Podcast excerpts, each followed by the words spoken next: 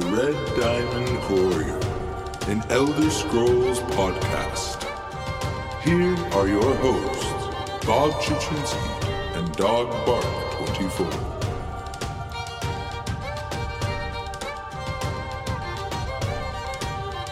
Welcome, everyone, to episode 12 of the Red Diamond Courier. I am Bob Chichinske here with my good friend Dog Bark 24. Dog, how you doing this week, bud? Doing pretty good. How are you? Doing good, man. Doing good. Now, last week we had robots on, host of the Elder Scrolls Lorecast. That was pretty awesome. And in the uh, hopes of bringing you guys more awesome content since you're all stuck at home being safe for everyone else out there. We have another amazing guest this week, the one and only Lotus of Doom himself. Lotus, how's it going, man? It's going pretty good. How are you guys? Good, man. Thanks for being here. So, why don't you give uh, everyone who might not know, like, what you do a little spiel about yourself? Sure. Um, I am one of the hosts of the Tales of Tamriel podcast. Um, I stream uh, on Twitch for charity. Uh, it's kind of inconsistent, or I'd tell you when to actually look for me, but that's just not a thing I can keep a consistent schedule on. So don't look for me to be consistent with any of that. And uh, yeah, I'm pretty much uh, on Twitter for my social media stuff as Lotus of Doom there too, just talking about Elder Scrolls grilling and my ridiculous dog. So it's pretty much me wherever you can find me. It's all good content, I can guarantee. and if you wonder when Lotus streams, it is super ridiculously early if you live on the West Coast. Yeah, I was well. It's most people even rip on me because it's early on the East Coast. Because most true. people, yeah, most people who game are kind of night owls. And uh, Boots, my dog, does not really let me be a night owl this is uh i guess all we needed to get me on your show was a uh, pandemic and we're we're here yep and you know we take the good with the bad so we're trying to make mm-hmm. the best of it and we were like well we get to talk to lotus every week because he is our ps4 correspondent and uh, he was like yeah you know this is crazy and i was like yeah he's like i'm not you know going to work right now i was like well if you're so free Right. Yeah. Normally I'm like getting ready to go to bed in like 20 minutes. and uh because I need to be up at like 5 a.m. And it's kind of weird when I have an eh, oh yeah, you need to be up, I don't know, sometime tomorrow. I'm like, oh, that's a lot easier to work with. so could actually swing by for a change. It's kind of nice. Yeah, very awesome. We're super glad to have you here. So, we also luckily have a bunch to talk about as far as ESO goes this week. We have one active festival, as you guys know from last week. Jester's Festival still going on. There is a awesome pig you could put together if you haven't already got it, and you have horrible RNG like some people. if you don't, then you're like me and you already have it. I saw some people have it on like the second day, so I'm like, they must have had some tickets involved there. Yeah, I have like five sevenths of a pig or whatever it is. Mine's not quite done. That's very unlucky. Whatever the first box you get each day, that's how many pieces of a pig I have. solid, very, very solid. the guaranteed piece. yep. so make sure you guys keep hitting that double XP all week. Um, if you're dogged, then he thinks he's gonna catch me in CP, but I will. no, no, no. All right. 1248 is uh pretty far. Yeah, 1205, you're no longer over 100. So. really? Caught up to 1205? Both of you guys are dropping 1200s too? yeah.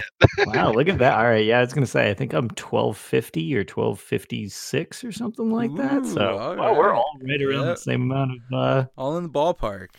Yeah, we're all close to each other in CP. Awesome. That's cool. Um, but even if you miss out on this one, never fear because literally the moment it ends, the Jubilee Festival anniversary extravaganza, everything is going to start. And uh, yeah, I'll let Dog tell you guys a bit about that. It's his favorite. It is my favorite, yes. All right. So this year the cake will be red, and then we can also get the Chef Ryan Paladin outfit style. We get another Indrik, and on the thing it says it is very cool. And I know Bob doesn't like it, but hey, it's very cool. And in case you don't get it, it's the ice breath. Crickets. Cricket. Well, I still love whoever wrote that. and I also want to know, will I ever be able to successfully catch them all? Because right now I have them all, except for the ice breath one. So I can't take a nice picture of all of them inside my house. well, considering it looks like they're never gonna stop making Indriks, I don't think that you're gonna be able to keep up with it, dog. Eventually. Pretty sure we're just going to be overrun by Indriks again. Yeah, it's very possible. This is quite possible at this point. I really thought they were gonna do something different after the Spectre one, but I- well, it's kind of I w- there. I mean, I don't know how to. The Spectre one could have been a funny joke because look, the Indriks are dead. Like, oh, cool. like we're moving on, Yeah. but like, been. right? So I thought that could have been a clever outro. That wasn't right. And then, I mean, when you think of what Indriks are from, that's from Somerset.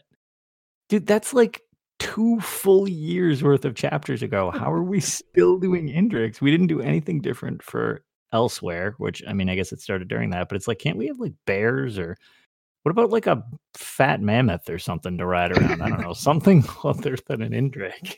Yeah. Or like even like the special kind of Centrots. that would have been cool. Just like different colored. I love the Bears, so that would be an amazing idea as far as I'm concerned. But I don't know. I guess maybe we'll we'll see something eventually. They can only do so many Indriks before Dog can't even put that many in his house. Yep. So during this event, we can get 65 total tickets. That that'll be five a day, and then you get three when you eat cake, and then you get two more when you kill bosses. That's interesting. Two different ways. Yeah, it's a little both.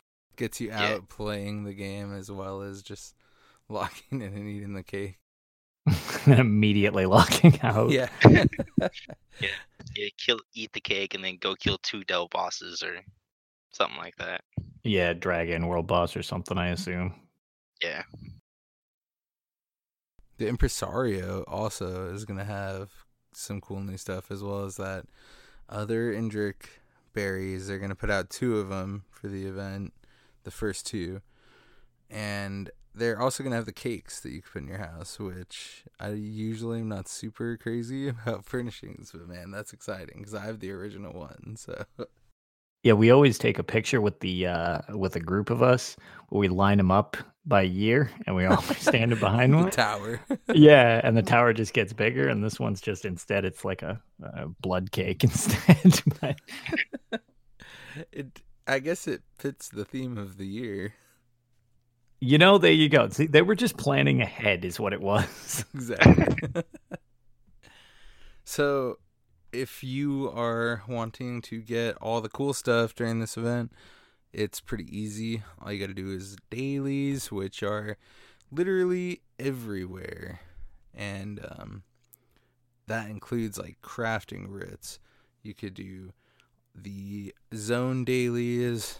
You could do Cyrodiil dailies. Literally any any daily quest in the game is to give you one of these boxes and you could get all the cool stuff from that mainly a bunch of like uh, alchemy reagents and motif pages And then you can do up to 50 per character because it's capped at 50. That's a lot Yeah. It is, but you can rifle through some real fast ones, like because you got to think all your writs will count. Mhm. And one of the ways we used to farm it back in the day, and specifically uh, last year, it was really useful because you had they had it broken up into like in each week yeah right. It was like this week was writs, next week was PvP, which everybody was like, oh PvP. It's like all right, yeah, whatever. um, i remember but- that Yeah, but the one thing that people miss is you don't need to PvP. You can go in and do those real speedy quests in the towns. and that's 12 per town. And I mean, I know you guys are Daggerfall Covenant and all, but if you go to Cheydinhal in, in the EP zone, I think we got it down that we can do all 12 quests in about 40 minutes. So, yeah, very you can rifle off those supply boxes when you do your writs. Mm. That you're basically already halfway to cap and you've only done like two things. We have a really nice one over there too. Maybe it's I think it's Chorrol. Is it? Okay. Chorrol and Weynon Priory because Yeah. they're kind of Oh, yeah, yeah, yeah. Very Okay. Yep. Those ones are easy. Yeah, that's where me and Roman's not Dog farm. either. You that's I was gonna say our factions kind of fight over wh- who controls the north, but yeah, Bru- Yeah, and then Bruma- Yellow tries to sneak in there. yeah, they can stay down in the kick 'em out. bottom where they belong. Yeah, they have Vlastarus and Cropsford both closer to them. And by closer, I mean they still have to take. They still have to run a little bit. yeah, a little bit. So, Dog mentions here that uh, he's lo- always looking out for you guys. If you need a resource to like find some dailies that you could do, UESP has an awesome list there that it's the uh, ESO repeatable quests. And you could go check that out, and it's a perfect way to do it. Lotus, what are you going to be doing to score boxes other than PvP? Everything? Yeah. I I usually I'll hit writs um just because I do that anyways each day because that's how I make money. um, so that rifles off a bunch of them. I usually d- like to do Cheydinhal just because I can do it so quick. And then it's another good time because a lot of times I don't. I will run pledges if people want me to run pledges, but Mhm. I'm not gonna lie. After running pledges for going on well six years, being that we're cele- celebrating that, Yeah. um, I can pretty much do the original original dungeons with my eyes closed at this point. So I don't really have a Especially lot of a tank. yeah, it's like, dude, I don't know. I just hit puncture in a lot of directions and then I just hold block. It's we're all done. Like the DLC ones will still mess you up, but the the old ones, it's like I do those to do them with people, not so much myself. But if I'm getting gift boxes for them because they're repeatable, I'm way more prone to be like, all right, who wants to run dungeons? Just kind of as like a recap and stuff like that. So uh, you'll do those. If there's any zone quests that you can repeat that have decent selling motifs, like they just dropped that new one and elsewhere, those might be worth doing because if you get the uh, you get the gift box and you could also get that new one that's selling because it's you know the new hotness in motifs. Yeah, everyone wants that one. Yep. Yeah, that's a great way to do it because every, like each of the DLC zones at least, all have their own uh, motifs that will drop Mhm. from those dailies. So, I would not suggest. Black. Uh, what is it? Black Marsh. I would not say Murkmire? Merrick Meyer. It's, it's all just one big cesspool down there. Yeah, everyone did just farm those. yeah, because the, the the floor event- fell out of the value on those pretty hard. Yeah. uh, it, also on bright throat gear like in general it's like it overflooded for sure and the golden had bright throat rings and necks this year so That's true, yeah. So like the purple jewelry is kind of out of date. yeah definitely out of date so to end our news also this week we had zos just apparently give Greymoor access, early Greymoor access to a handful of content creators, most of them all the awesome people we usually talk about, and they were able to put together some very limited information videos. So it's very early on, and they everything that they showed could still be drastically changed, but there is a lot of cool stuff in there, so we're not going to go super deep into it, but we could there's no way we can not mention it because there's some awesome stuff. And if you want to go see the videos, any of your favorite content creators probably have one. I went and watched Alcast. He's got videos of all of them. Dots Gaming also has them. Um, UESP has some videos up about it. Yep. Uh, I really liked Pylon's video from UESP. He did a good one and it kind of steers away from spoiling much of anything and just kind of deals more with like the lore side of all the stuff, which was what I was kind of interested more than anything else. Nice.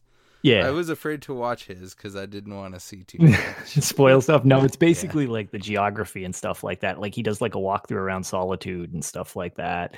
Um, and like makes references to like, oh, some of the buildings are like this building's kind of like this one, so this will seem recognizable, blah blah blah. More of that type of stuff as opposed to any story stuff. Um, nice. so He's yeah, so I, knowledgeable. So you never. Well, know. yeah, exactly. it's almost like they're a giant Wikipedia over there. yeah, right, or something like that. but yeah, so um, the vampire revamp, it is wild. Not only are they keeping the current active skills other than the ultimate, they changed those a little bit, made them both better. The uh, you know tether one is still all right. It's not gonna probably end up being the greatest, but Vampire Mist got changed really hard. That is actually going to be, as it stands now, something that has no timer on it. You could turn it on and just be a vampire misting around as long as you have Magicka to sustain. So PvP that is going to be pretty wild, especially one of the morphs gives uh, major evasion.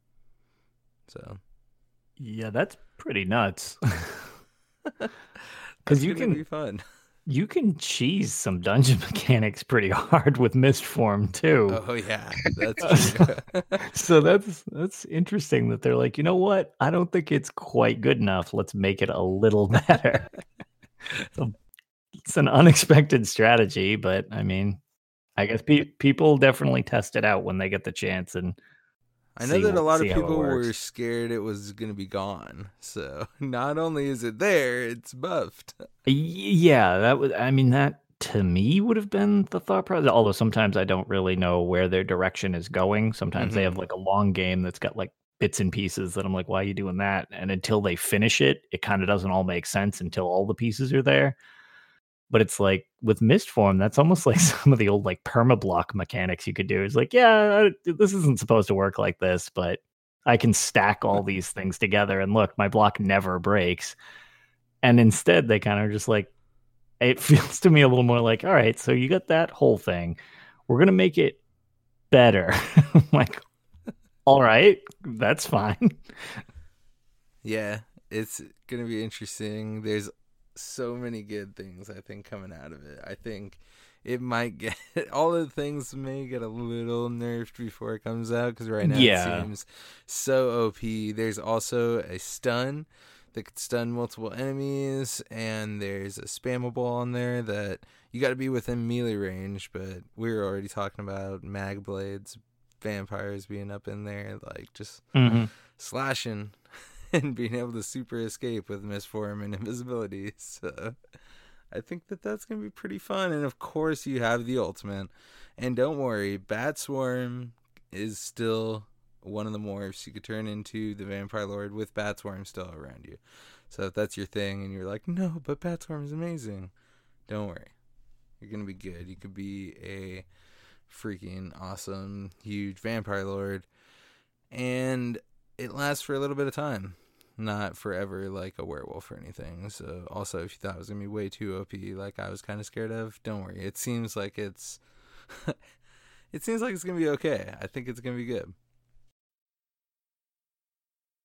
Yeah, uh, I think we'll be seeing a lot of people running a seducer again, just because like of one of the passes making it like when you're a higher stage uh vampire, your skills go up as well, like they're all the cost stuff. So yeah, and I think one of the mores for it, like currently as it was, was it puts you immediately to Vampire Stage 5 only thing, and it doesn't give you any of the like bad things of vampirism. So that's pretty cool. Yeah. Now, they also came out with. So they showed the vampire stuff, and then there was also a bunch of other videos showing off like stuff about the zone like UESP's and you have streamers going through it like kyle dempster and um, you have videos where they're showing the antiquity system as well So that is another huge part that is really exciting that we wanted to mention. And it looks like it's gonna hold up to how excited everyone was about it. Like mini Oh, yeah. games and all kinds of fun stuff. Apparently, they're pretty hard too. Um, at least preliminarily, if that's what they stick with. Um, because UESP with Pylon, he was he was saying how complicated they were. He even mentioned like either I'm really bad at these or these are way more difficult than I was expecting. Or then when he was searching for the area, he said it took him like 20 minutes or yep. an hour. Oh, yeah. Yep. So I'm curious. I, I think it'll largely depend on how many options there are available because I mean if it if it's a simple puzzle that you can basically even if you suck and fail it a bunch of times you can eventually just get the answer or look up the answer if you just you know let enough time pass but if there's enough variety maybe it'll keep it interesting because like I mean who actually does surveys based on the map you just google it and then just go get the survey Oh, yeah. or you have an add-on if you play on PC like Yeah. and then I use the ESO app on uh, my phone to tell Mhm. me where all those stuff are. Yep, Yeah. I've got mine quick saved on my laptop, which I always have on the second screen. so I just am like, "Yep, there it is." Yeah, I like I was happy to see that it shows a little area on the map at least because if it was just like the pull up and look at it thing again, I was going to be really bummed because like you guys said, e- everyone just defaults to that. Like Right. no And one I is mean, It's fine the first couple of times, but when you're doing your 10, you know, 10, Yeah. 20, 80th time of the same survey, it's like, "All right, like can we smooth this along and you just give me the items?" Or like the city orders like skill line for like the third or fourth time. Woof. I don't know if I could listen to the Augur of the Obscure one more time after how many times I've had to do. That's such a skill line, dear goodness. I love that dude, but, that's the yeah, I best part. keep doing it, eventually it starts losing its luster. But yeah, so there's two skill lines. There was a scrying one, like they said, and the digging one, and um, they do show video, like they show the things in the videos, so it's totally cool. You guys should definitely check it out. The skills that accompany those uh, respective skill lines help during it. They like give you benefits to help accomplish it. Um, there are some mythic items that were released, not very many, and none that were really as amazing as the first ones. There was a ring that does extra a certain percent extra damage to all of your non-critical damage. I thought that was pretty cool. And Yeah, I think that would be really good for PvP. Yeah, because I mean, no one's really going for a crit build right now in PvP because everyone wears so much impen. Yep. So there will be definitely more mythic items in the future, and that will be exciting. I don't know how many they're gonna do. I think right now there's six out, and um, ESO-sets.com has all that new kind of stuff. Uh, everything released so far, at least, there for you to go check out. So yeah, all this stuff is there for you guys to go check out, as well as um, if you wanted to get the info on the uh, Jubilee Festival or whatever, it's there at ElderScrollsOnline.com as well. Great article there with all the information you are going to need, and yeah, it's cool stuff. I'm glad they did that. I think that it was a cool thing for people to get to see during a time where everyone is stuck at home. Yeah, there's a lot more game time floating around these days than I think a lot of people are used to. So right. Yeah. All right. So let's get into our state of Cyrodiil, one of everyone's, of course, favorite times. Uh, we do have a little bit to report of Cyrodiil. It's still laggy, pretty much. Spoiler alert. Uh it's not crashing as much so that's nice but if you're going into greyhost it's still pretty laggy we did go check out all of the other ones and they felt pretty good. And I was surprised to see that the other 30 day, its population is rising on Xbox. So that's kind of cool because it was dead. Like it was just Grey Host pretty much. So it's good to see that. I hope that as they continue looking at the uh, input lag kind of stuff, it will help the overall feel of Cyrodiil because it's still right now you could cast some stuff and be like, oh man, I, I hope everything is going off. Yeah, I think one of the more harder things to cast is your gap closers right now because you just like kind of sit there on top of the enemy, staring at them as they spam dizzy swing on you to death, and it's very sad. Very sad, especially when it's a Stamplar. You're not gonna get away. no, that's how you die. Like I should at least be stabbing or not stabbing, uh, spamming jabs back at him, but I can't. I'm just standing there. very, very dizzied from all the swings. Yep. Very much so. So we still hope that you guys go brave the uh, wilds of Cyrodiil out there. Um, the more people play, the more they continue to uh, fix our stuff, right? So that's uh, that's how we do it. And yep, go fingers crossed. yeah, right. And go hit some battlegrounds too. I went out and tried some again uh, after a couple weeks of now the solo thing has been going on, and they felt a little better. I was I had a few good rounds, so that was cool. As far as the scores go, we are looking at Grey Host PCNA. This is a new campaign from the last months.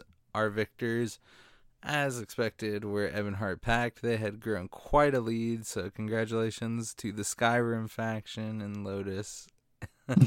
Woo! they have been dominating this year over NPC, so that's cool.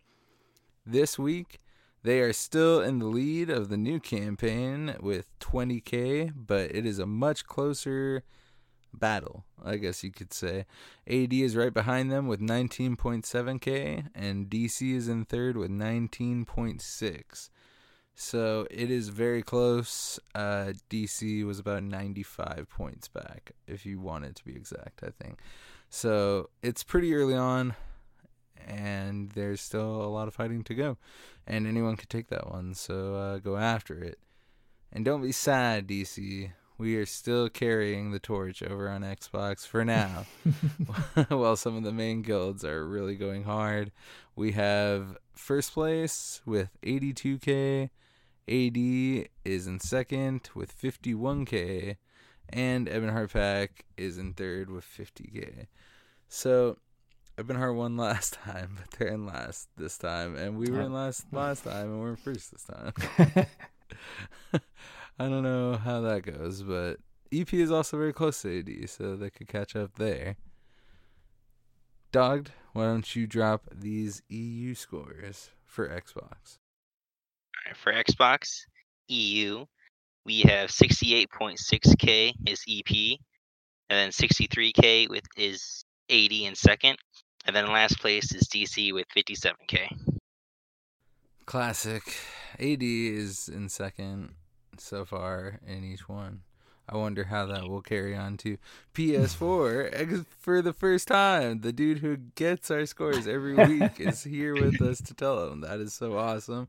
Lotus, what drop the scores for these people? So I'm actually pretty excited because I have them up on my second screen right now, so that I can do them Oh, about as live action as possible. Um, and I'm really glad that I get to heroically stare at my flag that EP is in first place with 65,441. Uh, and to your guys' credit, right behind them in second is Daggerfall with 65,305. So we are less than 200 points apart. And then down in last place, where they belong, is the Aldmeri Dominion with 63,549. That's right. Right down there, nice and separated, nice gap.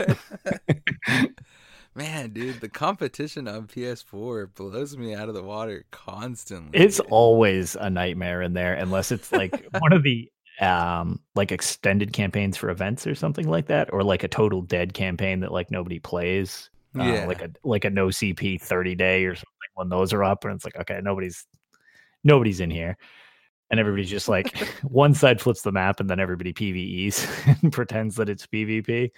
That's like the only time you have like one side running away with it. The rest of the time it's like cutthroat as hell there. It really seems like it, and the scores are constantly very close. So, even this week, first place, like you said, separated by like a hundred. That's yeah, it's 138 I think it was. The consoles like are coming down to it. We have like nine days left. I Yeah, think. yeah, it's getting close. So 21 days in, and they're 200 points less than that apart. That's pretty good. That's Yeah, we got 9 days left. Yep. Cool, cool, cool. So, as always, we wanted to take this uh, middle portion of our episode to remind you guys that we are part of the wildly popular Robots Radio Podcast Network that, you know, is just exploding with awesomeness right now during this time of need for everyone. We're pumping out content for you guys. There are awesome shows on there, like you always know, and Lotus has been on now two shows from the Robots Radio Podcast Network. So there you It's go. true. He, he's a legend. so yeah, you guys could go check out robotsradio.net and catch all the other awesome shows over there. Hey, Hi. do you enjoy being optimistic about bad movies? Or do you enjoy at least trying to figure out where someone worked really hard on a bad movie? Well, we've got the podcast for you. New to Robots Radio, we represent Fresh Tomatoes, the movie podcast. Each week, we look at two movies that did really badly critically, but we try to find the good in them. And we have segments such as What Could Have Saved It and Would You Watch It Again? if you're there on a Saturday night, you want to watch a bad movie, but you're not sure if it's like good bad or bad bad, or if you should even bother, give us a listen. You can find us on Robots Radio, Spotify, Apple Podcasts, and wherever else you listen to podcasts. Please come and say hi. We love you already. Goodbye. All right, all right, all right. So, Lotus of Doom from Tales of Tamriel. Man, I remember when I first started listening to Tales, I think I was listening to the most current episode for like two weeks, and they're like, oh, we're to have this uh, guy on, like Lotus of Doom. And I was like, oh, this is cool. They have like guests like on. It was like the first podcast I'd ever heard. So it was like, oh, wow, this is crazy. I wonder who this guy is. He must be like super famous. Surprise, you get me. well, you've lived up to the hype, man. Like uh, I've always enjoyed your guys' content, and if you guys haven't checked out Tales of Tamriel, which seems to me super unlikely because they're so amazing, uh, go do it. They're awesome, and they put together the most amazing dumpster fire weekly on Saturday lately. yep, it's it's what we pride ourselves on is wrangling a dumpster fire together and then getting it recorded. And like, very good, man. You guys are the best wranglers. No, it's it's it's weird actually because um i- in terms of you just kind of mentioning like oh the first time you had like heard our show uh i still get to think back because i was not an original cast member on the show i've been there for just over two years i think now Mhm. B- but the show is turning six pretty soon, I believe. it came out like right before ESO, if my memory serves correctly. So for the longest time, I used to just listen to the show and be like, "Oh man, these guys seem pretty chill," and, and then I got to join them after a while, and I was like, "Oh okay." And now I'm like one of the permanent co-hosts and help run the show. I'm like, "Well, this is a strange turn of events over the last couple of years." Yeah, that's awesome, dude. Like, uh, they are pretty much currently now the longest standing. Yeah, they uh yep, I was gonna say it's definitely up there. Um a Skyrim addict, actually, if you want to refer to Skyrim, because it's not even ESO based, they are technically uh, like the longest, longest, but it's like, yeah, ESO wise, it's like um after um Elder Scrolls off the record step down, we've been running for so much longer uh, since then. It's like now we're the longest running one, which is like it's crazy to think when you start talking about things in years as opposed to episodes. I can imagine we we're still we're cruising right now. hey, you guys have been like on fire. I, I was very glad you uh, got to actually get yours started, and then you know I got to meet you in Vegas. You Yeah, get to say hi in person for that cool event. So it was like, no, that was it was a good time to start a podcast, like right before that thing started. So Yeah, it was. It uh kind of was not even our plan, you know. It, t- it took us a while to get going and then it actually came to the point where I was like, okay, now it's like Vegas is here, so like we have to get this thing out like this is like our time. So it worked out perfectly. Yes, that much Yeah. for sure. But speaking of other Elder Scrolls games that aren't ESO, um I figured we could just let you go talk about that right off the rip because that's kind of your thing right now. Yeah, recently, um, after a, a weird segment last year where I made a joke that um, there's a lot of Elder Scrolls games that nobody plays. um, a, a lot of people wrote in about like different things, just like to the show, mentioning different things. It's like, oh man, there's some really funny ones. And before, right when I first joined the show, I had played through Elder Scrolls Redguard or Elder Scrolls Adventures Redguard, and that game sucks, uh, like real hard. It's it's basically uh, that old '90s 2000 style Tomb Raider platformer game, except worse, uh, much worse, and with really bad voice acting. Um, I that's that's so far the only Elder Scrolls game I can say that I have not enjoyed. but I played through that and then went back to it. Morrowind is my favorite uh, Elder Scrolls three, but then like people have mentioned like, oh, what about one? What about two? What about Battlespire and stuff? And we brought up a joke about Shadowkey and how nobody owns an N-Gage. And I said I would bu- buy a copy of Shadowkey from eBay if I could get a hold of an N-Gage, and I was sent an N-Gage, which kind of surprised all of us. I was like, "Oh my god!" Um, That's how you ended up with that N-Gage. I never knew that. yes, um, um, and and I I because I said it, I was like, "All right, I I, I guess I'm playing through Shadowkey on the N-Gage." And I did, and um, it was rough to play, but it meant well. Um, it tried, um, but it it really wasn't that bad. It it was it was hampered by what it was on more than the game itself. It felt very much like an Elder Scrolls game, and um, that kind of uh, people apparently enjoyed listening to it and seeing my crappy screenshots of it because that screen is like I think it's two inches tall and an inch wide, and it reflects really bad, and it's only monochrome. So yeah, it's rough. Um, but then due to popular demand of that, basically, I said I'll play through the whole series now so that I can connect all of them.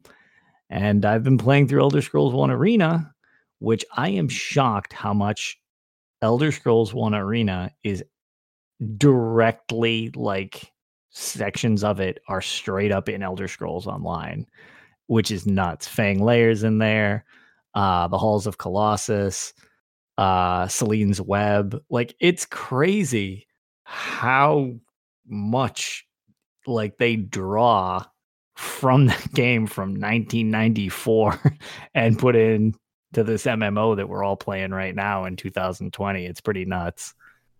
Yeah, honestly, the fact that they have any of it is like, I mean, you expect some of it, but direct things like that Right. small, like wow.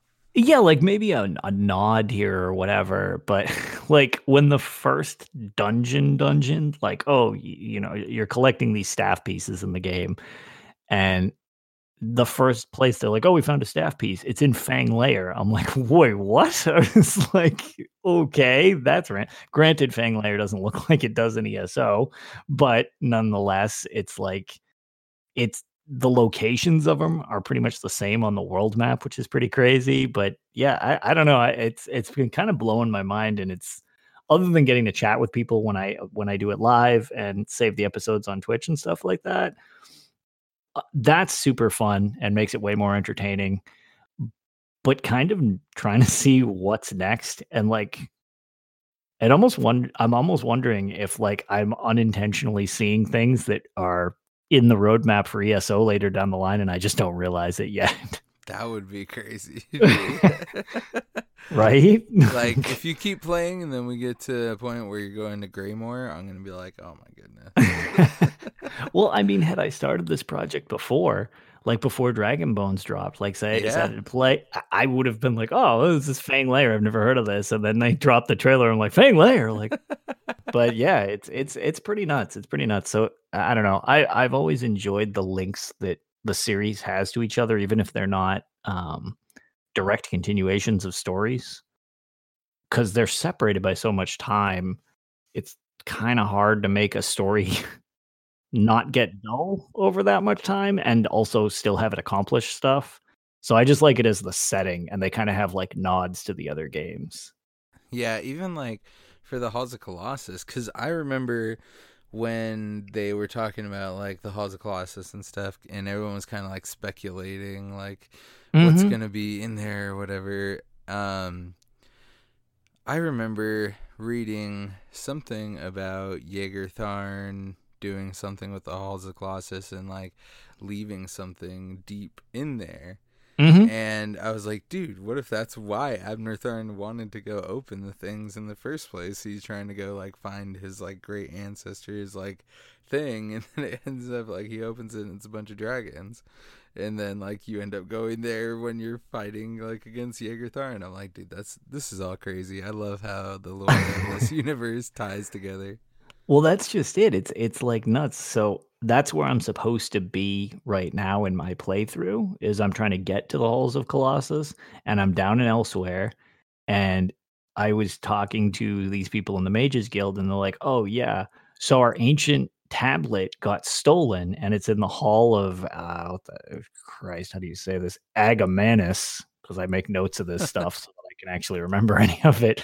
But they're making reference to it being the stone tablet that has the uh, the the ability to open the halls of Colossus. I'm like, dude, is that a Wrathstone in an arena?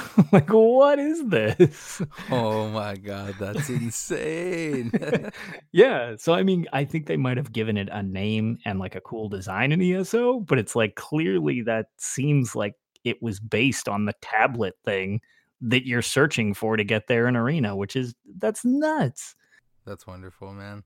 They, dude, the more you uncover of it, it just keeps relating. And uh, right? like he said, he is streaming this on Twitch for people to see. He figured it out, and it's been crazy to watch your uh, like the first time we started streaming it, there was like a small group of us watching, and it was oh like my lord! us. And then the second time it was like more people were like coming in, and like now it's like there's like last time there's like forty people. There, yeah, on the anniversary we had forty two people watching, and it was uh, my favorite was um, Hyper Pixie uh, from Tales as well. She she took a picture of the directory because we were the so my stream was just titled like 26th anniversary because it happened to be the 26th anniversary of Arena. And there were, I think there were 42 people watching Arena, and every one of them was in my stream watching as one big group trying to figure out these crappy like door riddles. the so amount I, of door riddles in that game is it's, surprising. It's shocking. It's shocking. yeah, that's super cool, man. And I remember like seeing the tweet of it being the anniversary. I was like, dude, Lotus has to stream today. yeah, to be fair, I didn't realize it until you messaged me that it was the anniversary. And I was talking to UESP and they were talking about Arena and I didn't make the connection. And you're like, yeah, it's the birthday. I'm like, oh my God, I do need to stream this. like, that's an insult. It worked out, man. Yeah, yeah. So speaking of all this cool stuff that is incorporated in ESO, when you play, what's your favorite race? Just like, you know, because you want to do a build and be super meta. And what's your favorite race as far as the lore? So lore wise, I actually kind of like to jump around as much as I'm like an EP psychopath where it's blood for the pact or nothing. Um, I'm pretty much all encompassing with just like I think the races all combined make it like pretty cool as as a world. Um, Nords are pretty cool. I think Bretons are neat. Um, but like the Khajiit and Argonians are super unique. So I, I love all the different races. However, I only really run one character because I, I don't like to do alts whenever I play the games. I just kind of play one character. And I usually just pick a different race each time just to kind of like experience the different ones. And I'll kind of just do everything I can and try to be as overpowered and off the wall as I can with that one character, which is a little tougher to do in ESO as the game's constantly being balanced and they don't want you just breaking everything. Um, so for for a long time, being a Nord, uh, so I'm a Nord Dragon Knight tank, but I mean like tank as much as I play a tank and do lots of weird stuff with it, but I am a tank. I uh for a long time I was hyper hyper not meta because I got a damage uh resistance but otherwise Nords were kind of bottom of the barrel on on pretty much everything. But then when we got that over uh, what was it, the race change thing last Yeah. year? Was that So- last year? Or was I think that was Murkmire. Was that Murkmire? I can never Yeah, remember if it was Murkmire at the start. Okay, so when that when that pass went over, suddenly people were like, "Oh, wow, Nords." Okay, so Nord Nords get some ult regen, and they're still pretty durable. And then, like as time went on, everybody just like, "Uh, "Okay, now Nords are awesome." So, so four and a half years of being hyper unmeta, and now I am officially meta without changing anything. Nice. Yeah. So it's pretty satisfying to be one of the meta classes. But yeah, I'm a pretty hardcore Nord in this game, which I like.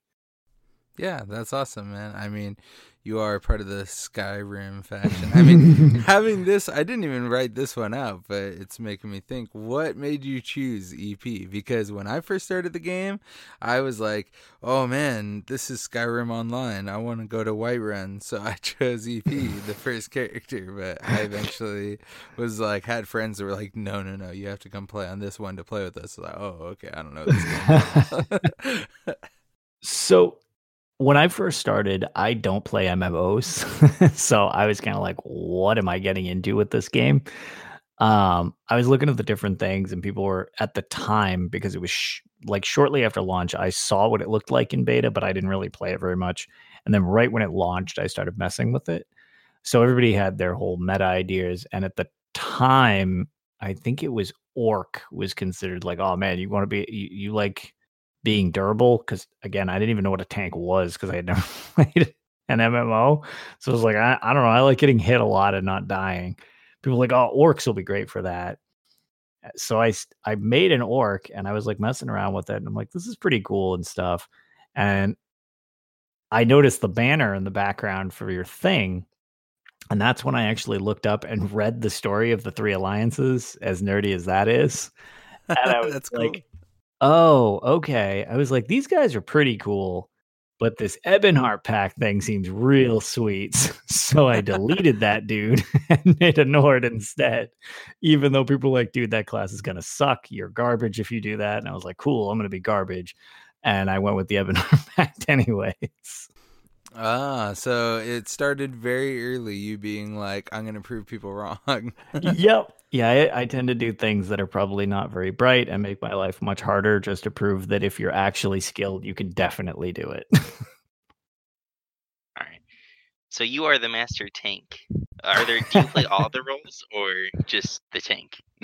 So recently I've been messing around with DPS. Um, more so, it started as a very long running joke that has kind of gotten out of control with Guarnir, um, which is a parody of Arcaneer from uh, of Tamriel as another host.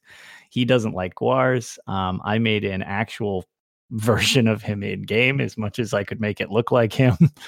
And all he does is just dance around on guars with guar pets. Uh, I named him Guaranir. People take pictures of him in zone and send them to the show. he We- dances like- around on guars. yep, it's what he does. um, his life is devoted to the cult of the Guar. It's fine. Um, he's totally okay with it, and it doesn't drive him insane at all. Um, and then once that joke kind of like, well, other people seem to still enjoy it, but I was kind of like, oh man, I was like, okay, well, I'll just use them as a crafting mule, anyways, because that's kind of funny and it will make me money. And then I forget exactly how it started, but somebody like needed me to run something with them and they needed a DPS. I think it was like a trial or a dungeon or something like that. I was like, eh, I don't really play those. Like, I just test things when they come out real quick, but then I just go back to my one character. But I, I filled in on the thing and it went totally fine. And I was like, well, you know, maybe I'll do this every now and then. It's just something different. Um, so I have completed uh, the Maw of Lorkhaj and Sunspire on Guaranir at this point, which real life Arcaneer hasn't completed Sunspire yet. So he was like, my fake character has completed a trial I haven't completed in real life on my character, which spurred me to actually start doing things on him. So I'm learning DPS on my joke character. Uh, I went and got the, since we're in the event now, that Empire Roar achievement for like pieing people and then killing 10 people of the opposing faction in in Cyrodiil. Um that's the title I gave him because I put him in Cyrodiil and I just was determined to earn that title because I knew knew Arc didn't have it. Um so yeah, that's my extent with like DPS stuff. Otherwise, my tank uh I mean I I am a tank and I can go full tank or whatever, but it's not really a meta build and it it's kind of a hodgepodge of whatever the group needs so i will shift on the being like half healer half tank or half dps half tank so even though i'm a tank at heart because i just don't like dying my tank build is kind of like off the wall and weird so I, I i don't technically play a healer but i do have like experience with healing like most of my emp push was me being a healer in Cyrodiil just because you can AP farm way quicker that way. So that's why I did it, type of thing. But yeah, tank is kind of my go to for all activities. Nice, nice. Uh, So you bring up Guaranir. I don't think I've ever heard you say this. What class is he? Uh, he is a Templar. A Templar. Oh my god. uh huh. So it's real easy to learn how to play him too. There you go. uh huh. So Yeah, does that kind of just worked out. You Yep. just made Dogged really happy. Yep. He is uh he's he's currently a magplar. Um but yeah, it's uh I, I found out that uh, even being bad at DPS rotations, you can really look way more impressive than you probably have any right being on a Magplar right now or a Stamplar. Vampire's Bane, Entropy, and Jabs. It's all you need. yep, that's you, that's weird. That's almost like my full front bar. oh my god, Templars.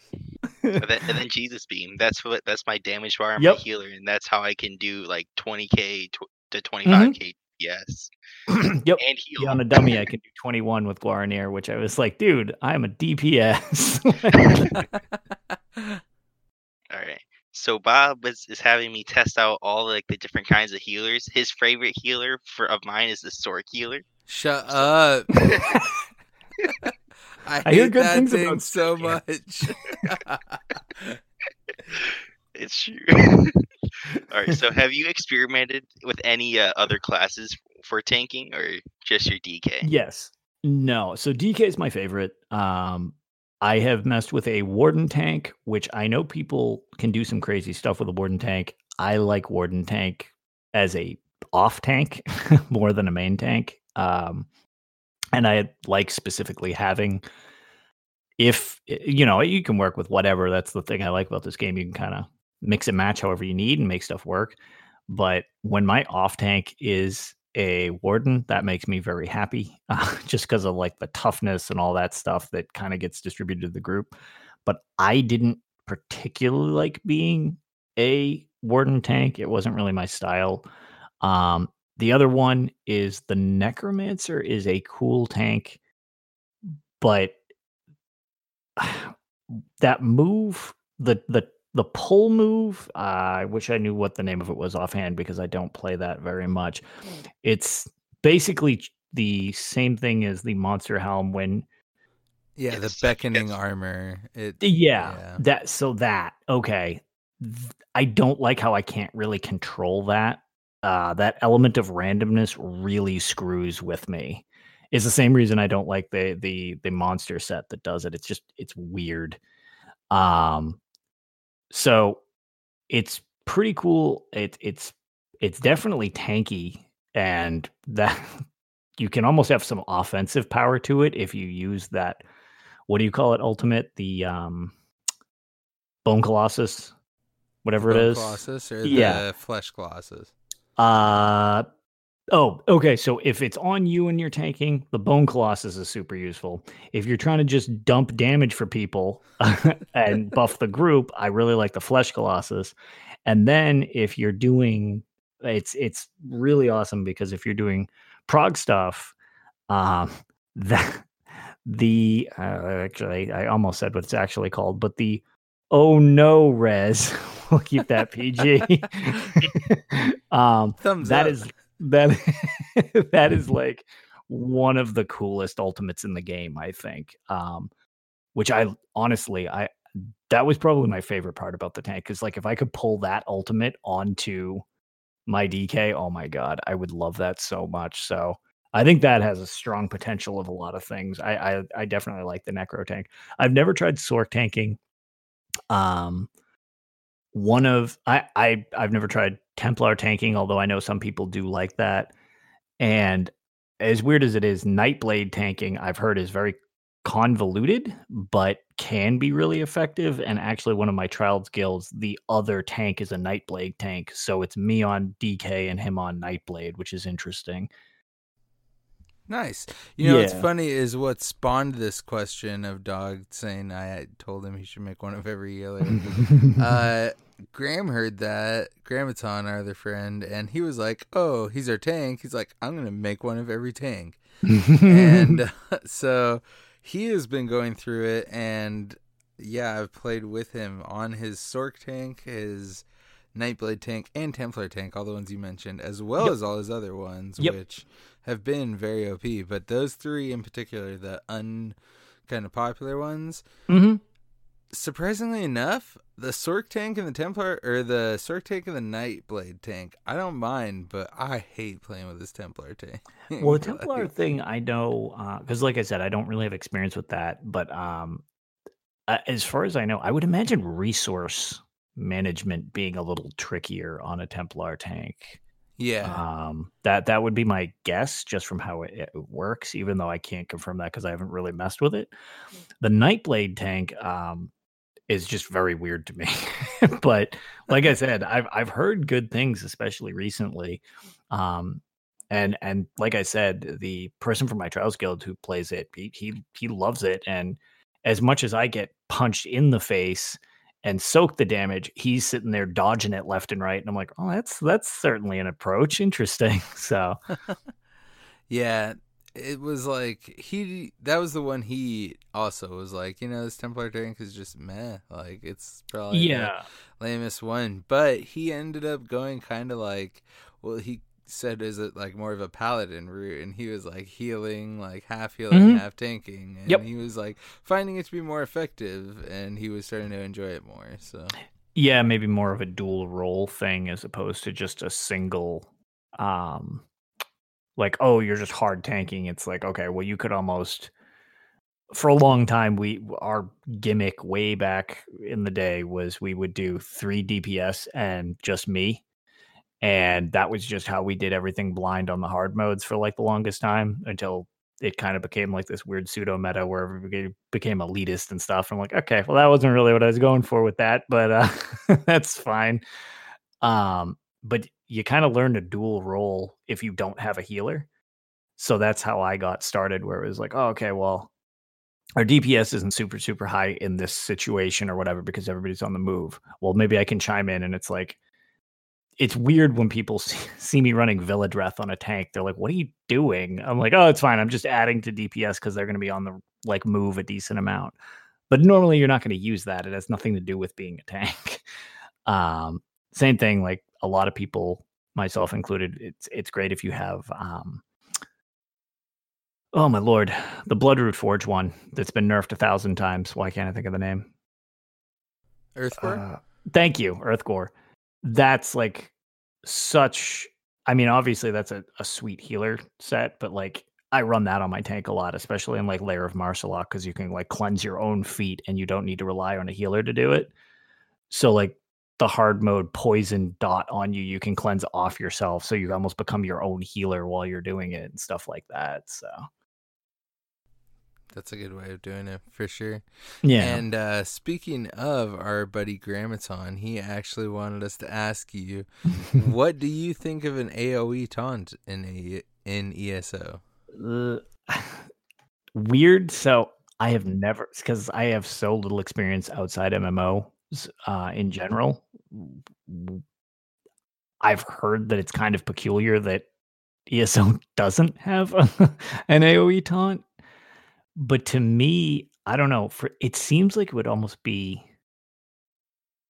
I would be fine with it personally, but it seems like it would almost be really a step toward making things a lot easier, which I don't know if they're necessarily trying to do because they keep changing stuff around so that all the roles have a little more purpose.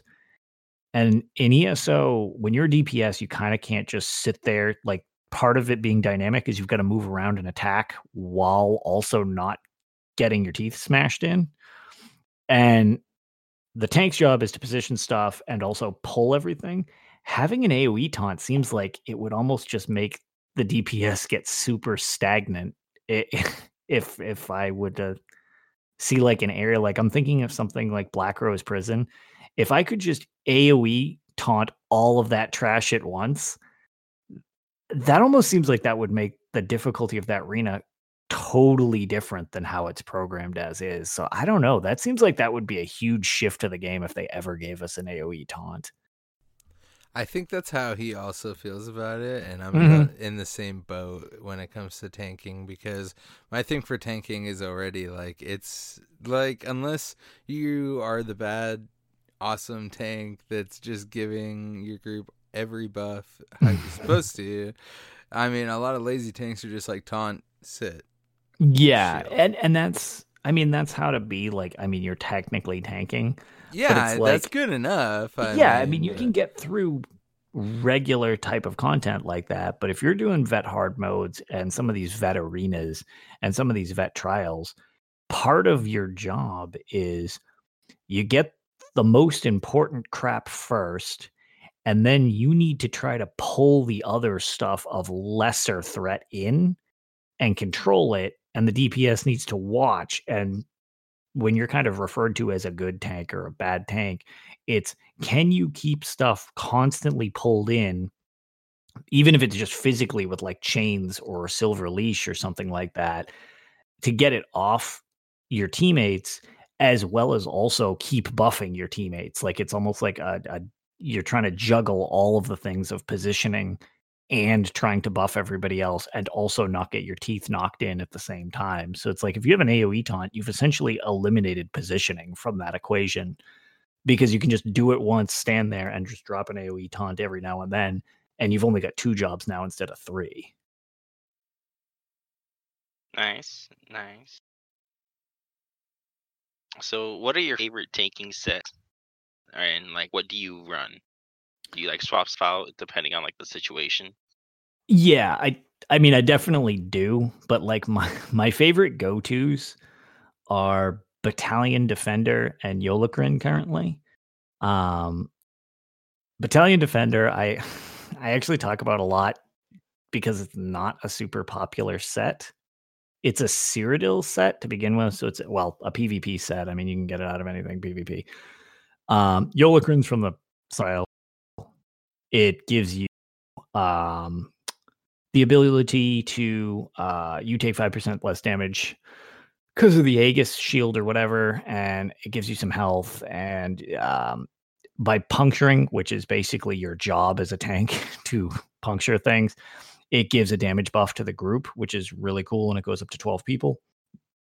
Battalion Defender is a couple stamina buffs, but it's really the the five piece, which is so weird. Um, and it's very useful. I might be replacing it with the Hilti set or Hit Hilt. I don't know, whatever the one from Ice Reach Hiti. is. Hiti, okay, that one. I might be doing something with that because it's very similar. But the idea behind Battalion Defender is every time you block, and it has a one second downtime, which is essentially like, okay, you, I guess if you're getting spam machine gun fired, you're going to get hit more than once a second. But essentially, you have almost no downtime. It will heal you, or it will heal anyone within 15 meters of you that has the lowest health out of the you know group. It can target pretty accurately, so it just goes for lowest percentage. So it's an auto detecting heal set that heals every time you block, which as a tank, you're blocking a lot. Um, and if you put focus into healing given, it modifies the set. So the way I have myself set up is when I'm running that and I'm blocking, I'm essentially giving either me or somebody within 15 meters of me 5,000 hit points every second that I'm blocking and being hit. So I'm basically like a mobile heal station while doing other stuff. And if you block cast and stuff like that, it's like you can essentially be doing two things at the exact same time. So I will personally tell you, I think you're gonna probably end up staying with that one because I ran a dungeon with someone running Hiti, and Mhm. the uh, circle on it is it's pretty much so you know Ice Reach when the fire pops up on you to do the stranglers. Is it's that like the that radius? circle? Yeah, that's the Oh, radius. rip. Nope. Yeah, Hard nope. yeah. So it's like way too. It's Okay, a yeah. little. It might be a little bit bigger. Like I don't know if you have tried the uh, other new set, Grave Guardian. I have not. Graham has been wearing that on some of his tanks because Mhm. it, it's an unnamed uh, resistance buff, which allows it to Oh, give. interesting. Yeah, so when uh, me and Dog get our you know major whatever resistances, then Mhm. when we're standing with him, we almost have like tank level resistances. It's pretty wild. Oh. okay. But- I gotta look into that a little bit, maybe. Yeah, but the circle is also small. But you Mhm. know, since we're all very like you know, we know what he's wearing and where we need to be. Sure. we could be in there but um yeah the circles on both of those they're both really good sets they're both a little small Okay, which kind of explains why it's balanced as opposed to like that that's the thing is I keep subtly waiting for them to nerf Battalion Defender, but like the only time I've ever seen that set mentioned is if you you had mentioned Alcast earlier. If you look up his Black Rose Prison Guide, it's actually listed as one of the alt sets specifically for that place because it's so brutal. um and it's funny because that's the only time I've ever basically seen it referenced. I love it because 15 meters, when you think about it in a radius, that's actually a pretty decent area. yeah it is And the thing is, it never goes to waste because it's it will auto target whoever has the lowest health in that 15 meters. So if it's just you in that 15 meters, you're still hitting yourself what, with whatever the dot is. I know there's some people that have gotten. I think Alcast has one thing where he might have gotten it up to about 7k wow when he was fully specced into just healing. But generally, you're not going to get quite that much. It's you know three to five or something like that. But like three to five ticks, it's like okay, well every second, obviously you're blocking. Um, like in Unhallowed Grave, since that dude hits so hard on hard mode, um, one of the things that's nice is when he tees off on me with that like m- ghost hand thing that does like forty thousand damage. It follows immediately up when he's like whacking me with light attacks. I'm basically going up in health without self healing just because of that set. nice Yeah. So like sometimes it can recover if you get hit by a lot of trash, uh, which is super, super useful because something like Black Rose Prison, you got spiders and all sorts of stuff spitting garbage at you, which they're not supposed to really be doing lethal damage, but when it's negating, it's almost like a permanent negate because it's just giving you health back if it doesn't do at least the amount of damage that you're getting healed every one second. So I, I swear by that set. I think it's wicked underrated and really, really good. But at the same time, not a lot of people know about it. So I guess maybe they're not going to nerf it. Maybe I should just shut up about it and stop telling people about it so then it doesn't get nerfed. Yeah, you probably should. yeah, so we're gonna actually, you know, just delete that, just edit all that yeah, out. There you go. I got your back. Don't worry. nice, nice. But um, no, so th- that's like um, that's like my my go to combo, and then I change my monster set based on what people want. If they want more resources, do they need? Do I need a ton of health? I can use like Chudan or something. You know, do do they need mm, extra healing? Do you know? Do I need to use Earth Gore?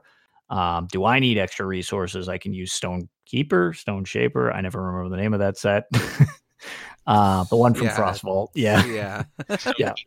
Yeah. Stone Keeper. Okay. Yeah. I never remember if it's a Stone Shaper, I think is a boss. um, but yeah, so like the monster set, I flex much more. And then if, you know, that's like my dungeon go to or my arena go to usually. Um, if people need me to just nuke stuff, like we're just going for a speed run, I can throw on Alkosh uh, or uh, Torug's Pact to crank stuff up. But again, it's kind of on, on an as needed basis. Same thing in in um, trials. I, you always want a set of Ebon because that is everybody likes health, and when you're in a trial, that's a lot of health. um, but yeah, my I would say my absolute go to, like if just given an any four player instance type of thing, I love using Battalion Defender, uh, Claw Perfected if you can get it. Um, which actually I don't even have. I have four pieces of perfected. I think I don't even get the fifth piece buff because I've never gotten a fifth piece yet. Um, and then just mix mix and match for my monster set. Yeah, I remember that I used to be a little bit of a crybaby about people not wearing Ebon. Ebon? and then Graham had to sit me down and be like, "Look, dude, if you need 1k health to Yeah. do this hard end game content, It's then you're not doing something right." And Right, I was it's- like, "You're right." it's it's good in trials because you're dishing out so much extra health to the to the group or whatever, so that's Mhm. fine. And there's occasions for it, but it's definitely I personally feel a little more of a you're getting the feel of stuff, so one thousand like one thousand health can help you, but like a lot of the the DLC dungeons, dude, one thousand health ain't gonna keep you alive when you take forty four thousand damage from something. it's yeah, it's not going to make the difference. it's like great. So your husk has an extra thousand points on it. You're still super dead twice over. Like, if not three times. yeah, exactly. what is the simulacrum thing in Vet Scalecaller Peak? I think it. I think it's eight hundred and ninety three thousand damage if you don't clear them, something like Oh. that. Yeah, that sounds about right. so, as far as you tanking, are you hip with this uh, back bar staff meta, or are you still uh, both sword and shield? so it's pretty funny. Um, being that I consider my role like DPS, I think kind of since they're the ones that push through the content, it's it's uh, healers and tanks that kind of support that as part of the group. So if people want me to use a staff on the back bar, I will, and I will hate it, but I'll do it. I actually do not like doing. I am like definitely one of the minorities that's I'm like I will do that if people w- would like me to do it for off balance or whatever. That's fine. Um, or you know, uh, the elemental thing, like any of that stuff, it, that's fine. Uh, I will cast that, and I will do that if people want. But most of the time, I I would rather do dual sword and board personally or if we're going for a speed run um, sometimes especially if we're doing something or uh, a lot of the dps like maybe are new to it or trying to get their feet wet like get used to it i'll actually use uh, what i do for pvp which is i will have a sword and board on the front and i will do a two-hander on the back um, just, just so i can join in and we can burn through stuff quicker so yeah, I'm the same way though. Like I really don't like the frost staff on the back bar. It's I prefer Mm, the two sword and shield. Yeah. So there you go, people. You don't have to do the meta. You could still. yeah, I mean, there's nothing I technically haven't beaten yet, um, and I'm not meta, so it is possible. Might not be bright, but it's possible.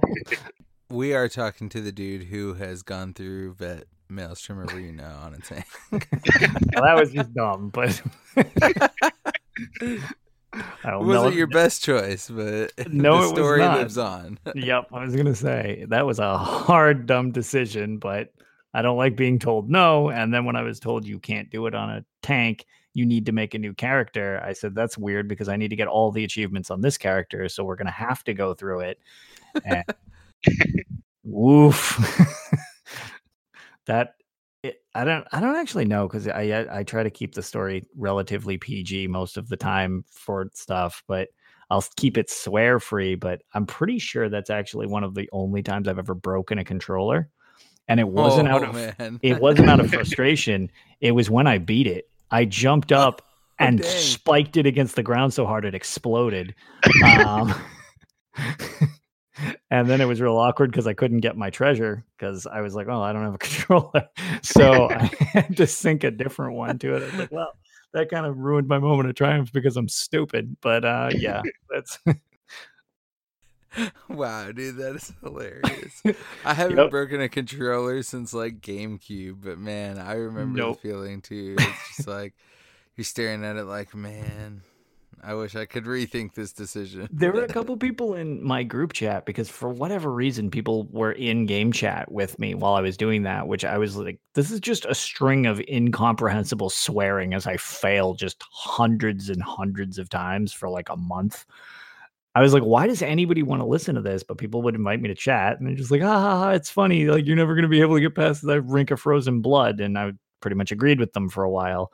But like the, um, that final, you guys have both done VMA, I assume. Yes. Okay, so when you have to go up top, Yes. and this is what I always say is the hardest part about doing it on a tank is you have essentially trash for damage, obviously, because that's not your role.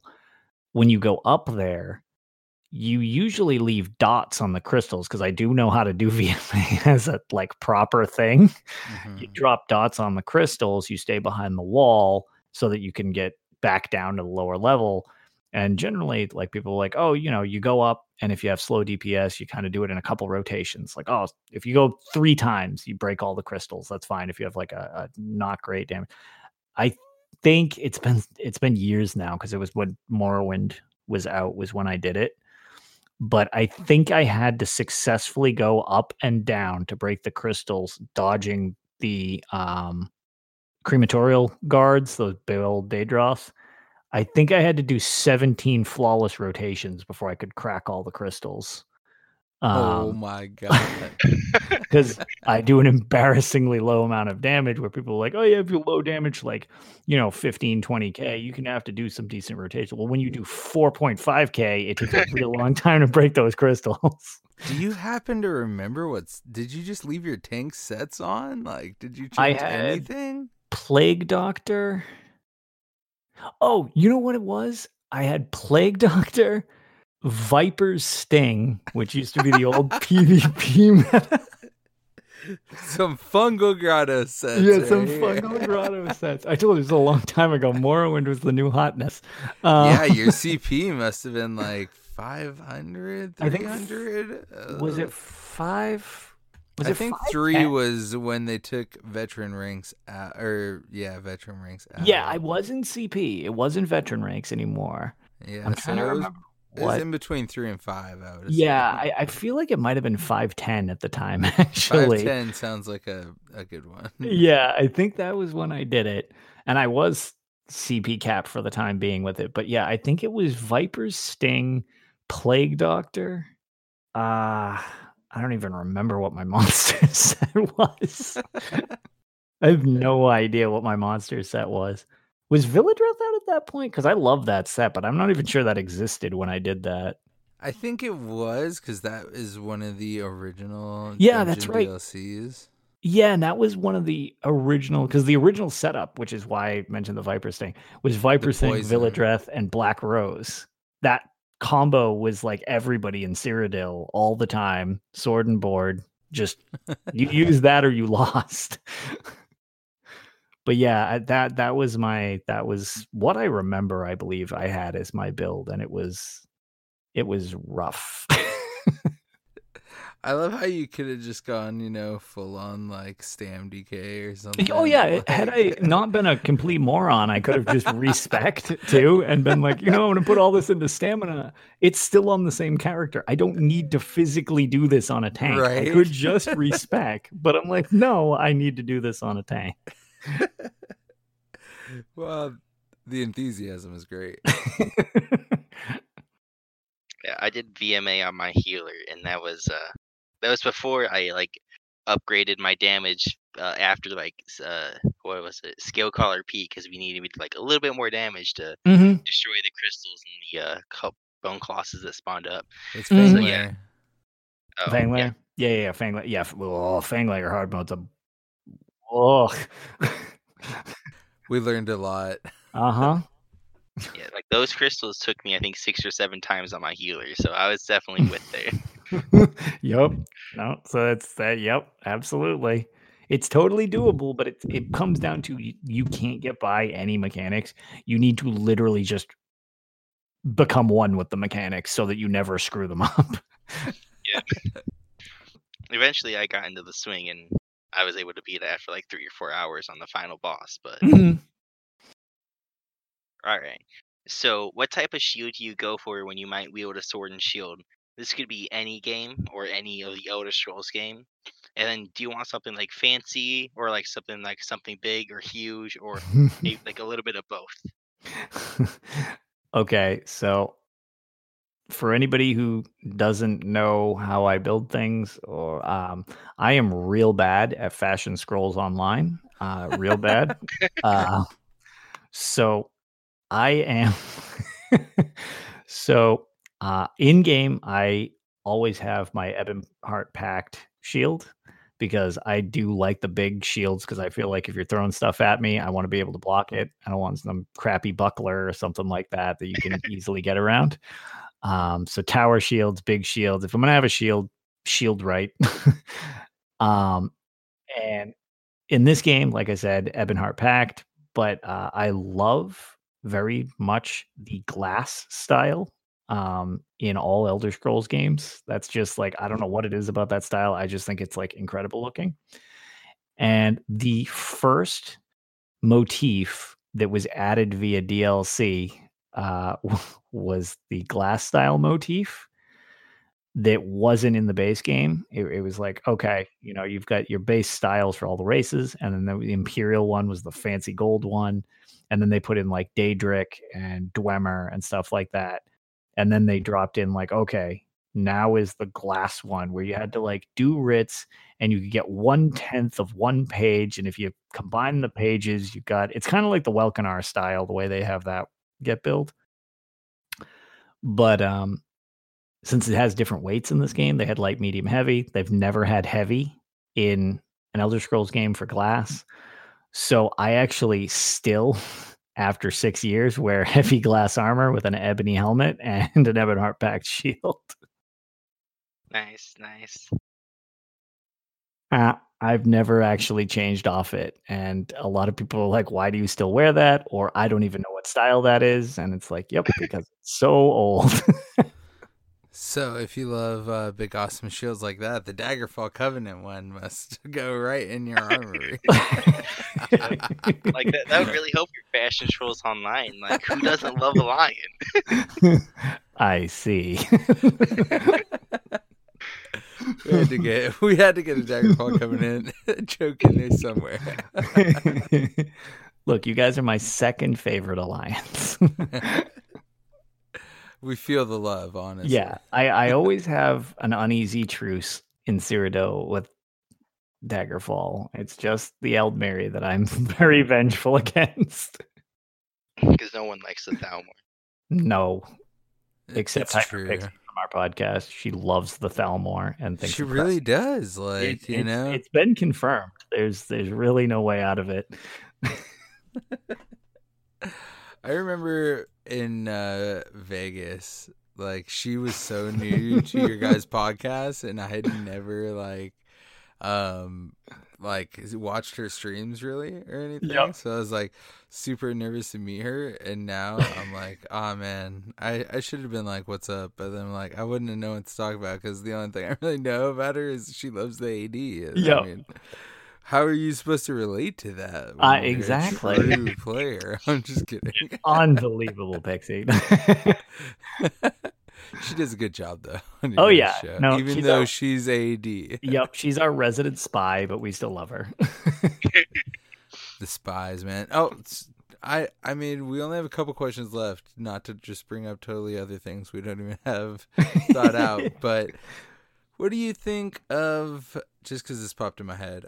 The alliance lock stuff in Cyrodiil, like, are you for alliance locking, or you think it's Janot? I mean, Uh, so I actually really like alliance locking because I hate when people just I, not even the spying thing because that's that's interesting just because I mean it's weird it's super super meta like in like well I mean there's spies in real wars so like okay that's whatever but my problem is that people are when they flip flop for like, oh, this team's winning, I'm just going to piggyback here. Oh, this team's winning, I'm going to just pick. I hate that. That's so lame. Um, so that's why I'm in favor of the alliance locking thing. The the the spying thing is also pretty lame, but I th- I think there should be a way that if you get like enough votes and somebody's being like a scumbag and spying, you should be allowed to activate PvP on them. um, even if they're your in your alliance, because it's like, oh, dude, that guy's yelling out like our commands, kill him. So like that would be kind of an interesting twist. that would be pretty funny. um, but no, I, I'm I'm very much in favor of alliance locking just because I hate that. And whenever I've been with, you know, not just group like overworld groups or pickup groups or whatever, but like when I'm with my PvP guilds or anything like that, I really can't stand when we're trying to coordinate with other guilds or something, but we're using zone chat because you also want the randoms in zone to help, even if it's just as distractions. Yeah, But then you they're a huge part of winning. They can. It, the they really are.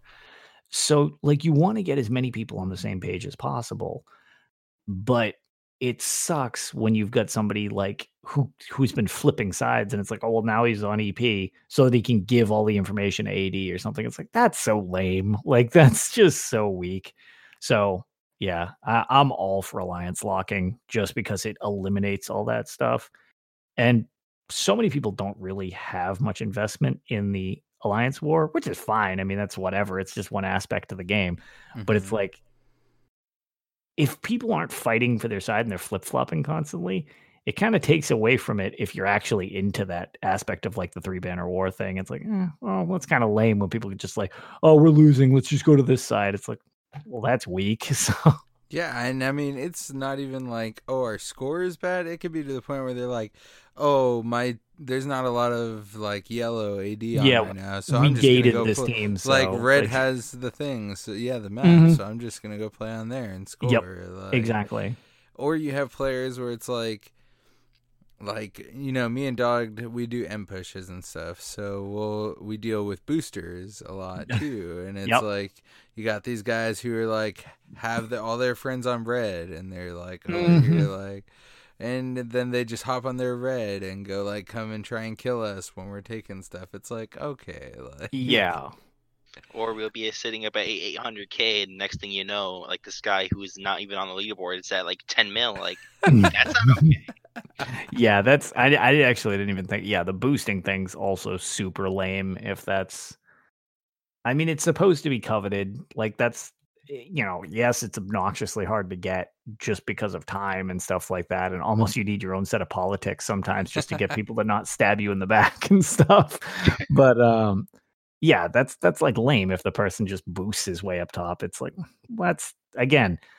I'm all for competition. I love that stuff, but you know, you got to have some degree of standards when you're doing something. It's like, and if you alliance lock, it kind of forces people to have standards whether they want it or not. Right. Yeah, I agree. I think that alliance locking is good. I heard a little something. I don't know where it's from, so I won't go super like this is for sure. But Mhm. I did hear alliance change tokens might be coming. So I would super be on board with that because if they do that and then lock down all of Cyrodiil for alliances, I think that Mhm. would be fair because then you could go play wherever you want if you so choose. But when you go, you can only play for one alliance. Yes, I would love that because like that has long been a thing where I'm like, how can we not change alliances? Like that is not because so many people that I met later on are like, oh yeah, I play Daggerfall. It's like cool, we can do all this PVE stuff together. And then mid year comes around and it's like, I'm gonna destroy you. And they're like, I really wish we could group. I was like, wrong, killing you. Like that's how this works. Especially now when battlegrounds are solo queue, because that was like the way you could PvP with your Mhm, other with your friends. now you can't do that. Now it's just like, all right, well, I guess that's not a thing either. Uh, I even tried to queue to queue up against Bob when he was streaming, and like I got the same map, same death match, but we were on two different teams, like like two separate matches. I couldn't even like try to kill him or try to heal him. Game's trying to kill- encourage you to boost. So we have just a very few questions left for you here, Lotus. Yeah, no this problem. has been a great time. Um, one important question. This is extremely important that we ask everyone who's going to be on our show: PvP or PVE? Can I just claim myself as an Elder Scrolls player? Because I think I probably am pretty close to even in both categories. We will I'm- accept it. Yes. yeah. I, I'm one of the few people who equally loves both sides of it, as weird as that is. you are. You live in the same realm as me and Dog, man. Yep. We love it. So I- both I- sides. Yep. I get in moods for one or the other where it's just like, oh, do you want to do dungeons? It's like, no, I haven't set foot outside Cyrodiil or BGs in like two months. And other times people are like, you want to run Cyrodiil? I'm like, hell no, I want to do trials. Like it's just I I've got my things. I like I like every aspect of this game. And sometimes it helps because when something doesn't work well, not pointing fingers directly at Cyrodiil, but but now's a great time to enjoy. PvE. right like uh, and i mean i was just talking to robots last week about like how it's cool that a lot of the pvp stuff like if you want a good build some of the stuff it's like okay we'll go farm this dungeon in pvp Mhm. so you better be good at that too like yes. it ties in well and it really allows you to get into both Mhm. so uh, they do that very well but yeah Yep. i mean you can easily get stuck in one or the other and i was even when you were thinking about it i was gonna be like yeah well when Cyrodiil sucks like Yeah. and that's that's why I like having all the aspects because it's like, you know, if dungeons are borked like what the when they were fixing the dungeon finder, it's like, okay, well, someone's making themselves at home in Cyrodiil because like I can't group unless it's like a pre-made. And if people aren't on, I'm not going to do a pre-made. So it's like, well, I'll just get in some PvP stuff. Like that's just it. It's like I like being able to shift. Sometimes I just want to do story. And it's like, okay, well, I'm just going to explore and do storyline stuff and quest around. It's like I like it almost comes across as two different games when you have so much stuff to do. Yeah. That's Yeah. actually one thing that I've noticed right now is like the dungeon finder, at least on Xbox, is like kind of acting up. It's like not like like I'd be queuing as a tank or a healer, and like I just wouldn't be getting a queue for 10, 15 minutes, and it's like, oh, I guess I'll just do a random BG for my experience at my lobby. Uh, It's funny you say that. I heard about that on PC as well, and either I am incredibly lucky or that is not a thing currently on PS4 because our queue times are like maybe 8 seconds at like longest. Speaking of differences on PS4, like how is Cyrodiil over there since uh update 25 and the re like memory thing?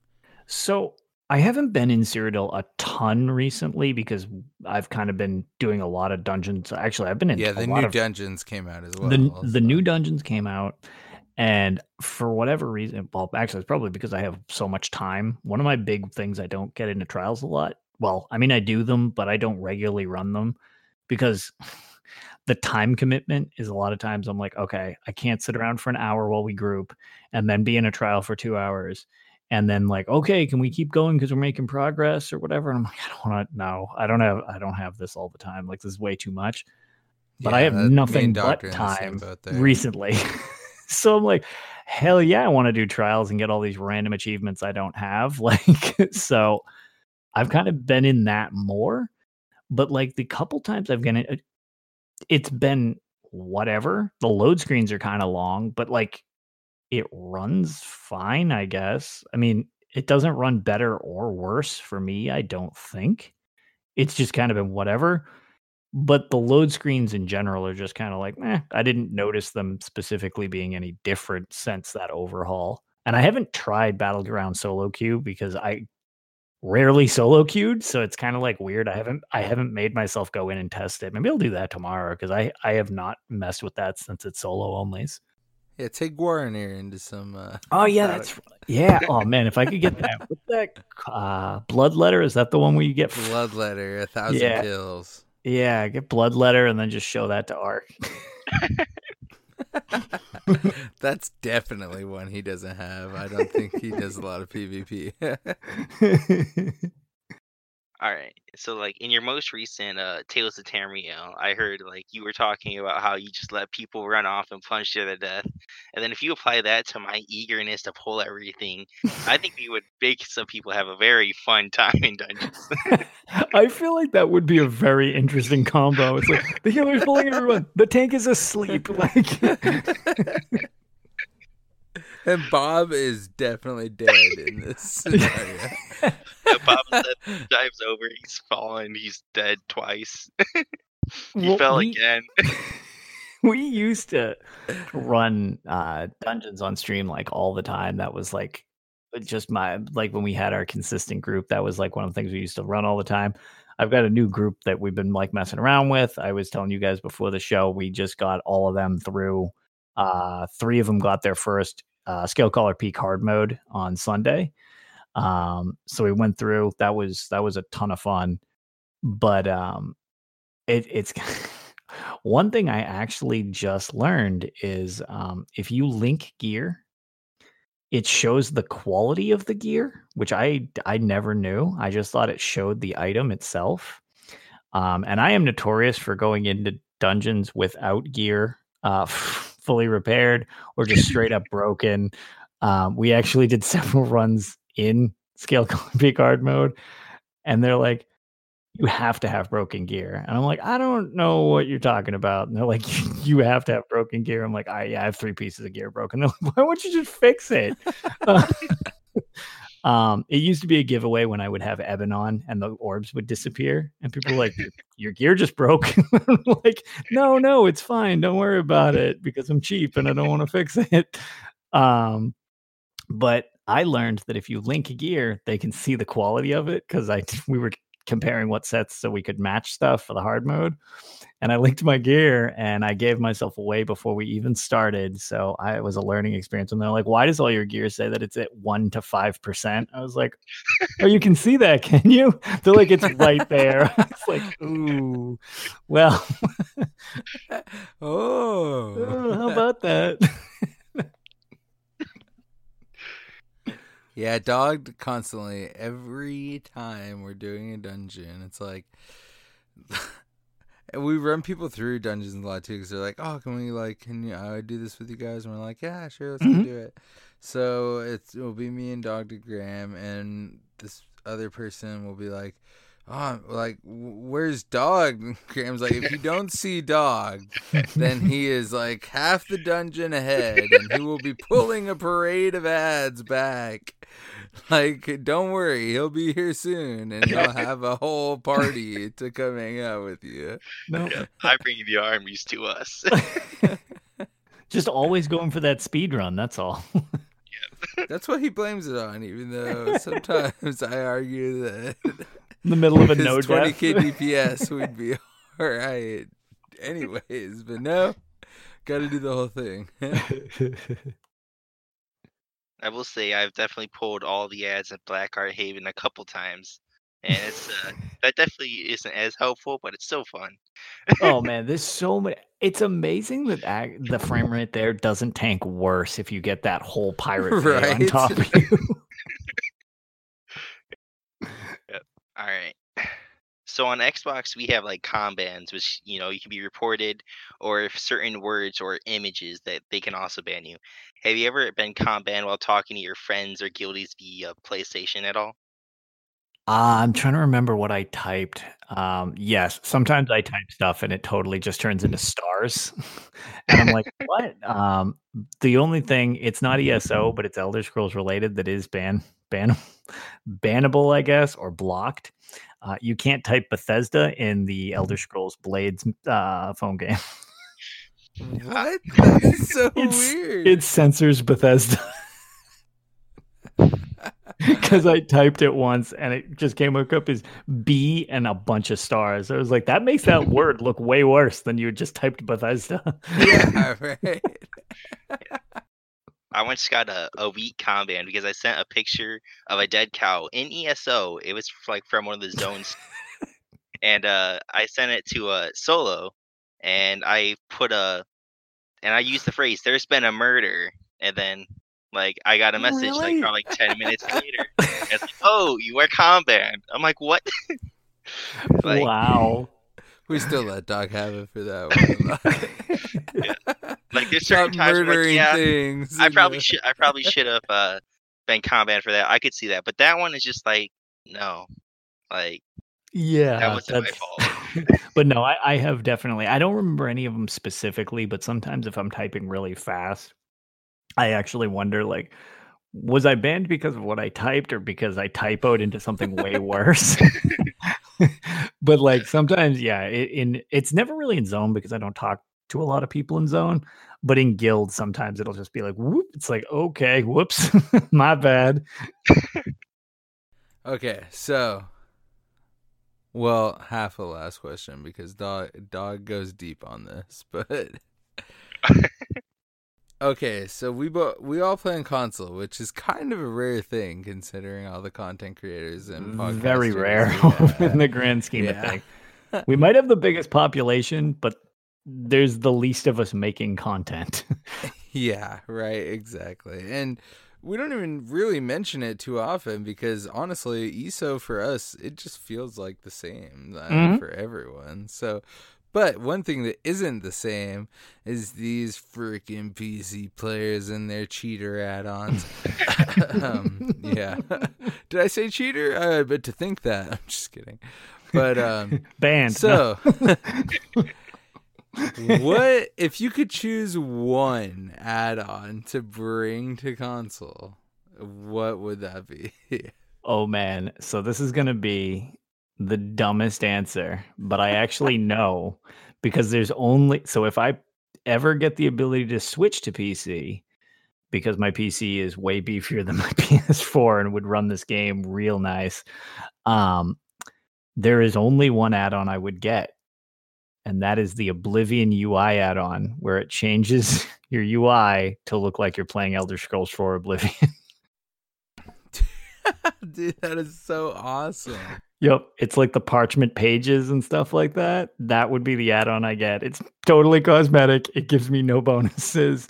And uh, Right. yeah, but it's like, nope, that's what I want. I want that right now. It looks gorgeous. I saw um Oh, who was it? I think it was I Bert think I Firkins seen- who was using it. Oh, Bert was- Firkins does use it. That's right. Yeah, because I seen Jibs using it the other day too. Yeah, I think he might too. But yeah, Bert originally was the one who I think it was that was like, dude, check this out. I was like, no way. Is that a b-" I because I love the old parchment style. The Skyrim thing is fine, and obviously ESO is a modified version of the Skyrim one, but it's Mhm. like too clean and almost looks kind of gamey. Whereas Morrowind's is a little busted, but it's same principle. And like Oblivion's is like same thing with Blades. Actually, I like the parchment style thing because it looks like you're in an old journal type of thing. Yeah, that So it's pretty awesome. I would That's take cosmetic. cool that you really went full cosmetic. yep. Because me and Dogden talking about it earlier, both like when Step Brothers like three, two, one, Writ Crafter thing. like Go to a the the ability to press here we go. A, yeah. yeah, I, I mean that one definitely that that that is a gameplay thing that is I can definitely understand the appeal of. But yeah, I actually don't know if I would use any um gameplay altering any things. I would just probably just get that one. Yeah, that and that's the only thing about add-ons is that it's very like skating on thin ice for me. I'm like, I will probably hate the add-on unless it is very like you will not even like pretty much it, it barely changes the game. Mhm. It's just like personally for you, it doesn't make you do anything better, but I guess also if we had the PC load times, probably the writ thing wouldn't even be necessary for me because it would balance out. But Also valid. with the console load times, trying to do writs on ten characters or more, like some people would go all the full. Oh, 15, yeah. 18, well, maybe so- maybe we'll get lucky and the cold storage upgrade that's still coming. Uh, I have faith in all the updates. Yeah, I'm really hoping the cold storage thing might actually work on some because then it's not loading so many things from the database. That one functionally, I mean, I am not a coder, so I don't understand a lot of their technical stuff, but that one, like, even I understand like the concept behind it. So I'm like, oh no, I totally can see that making a pretty good difference, at least for logins, logouts, stuff like that. Yeah, it's true. I was looking through my character list the other day, and there was one of my characters that hasn't been logged in since 1040 CP. Considering you all just know uh, we were like, We were saying our just CP comparing is 1200s. 200 CP at that level does not is Yeah, not that's- a quick thing. that is a so slow it's been grind. Quite a while. that character would be probably in the cold side of the story. Most so- likely.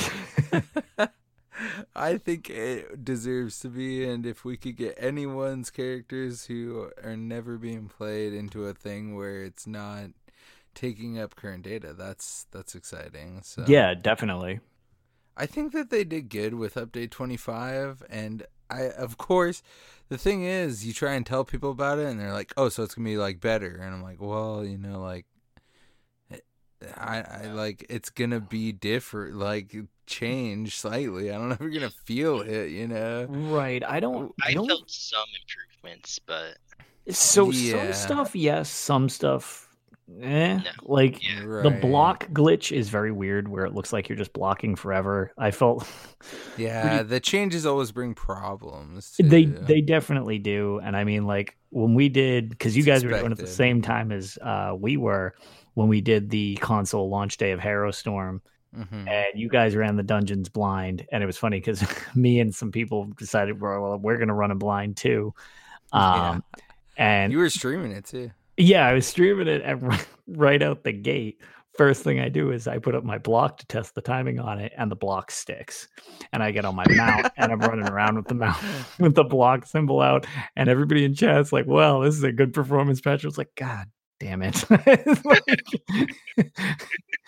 um I mean, it, it it doesn't actually do anything. It's just a visual problem. But it, it it's just like that's not.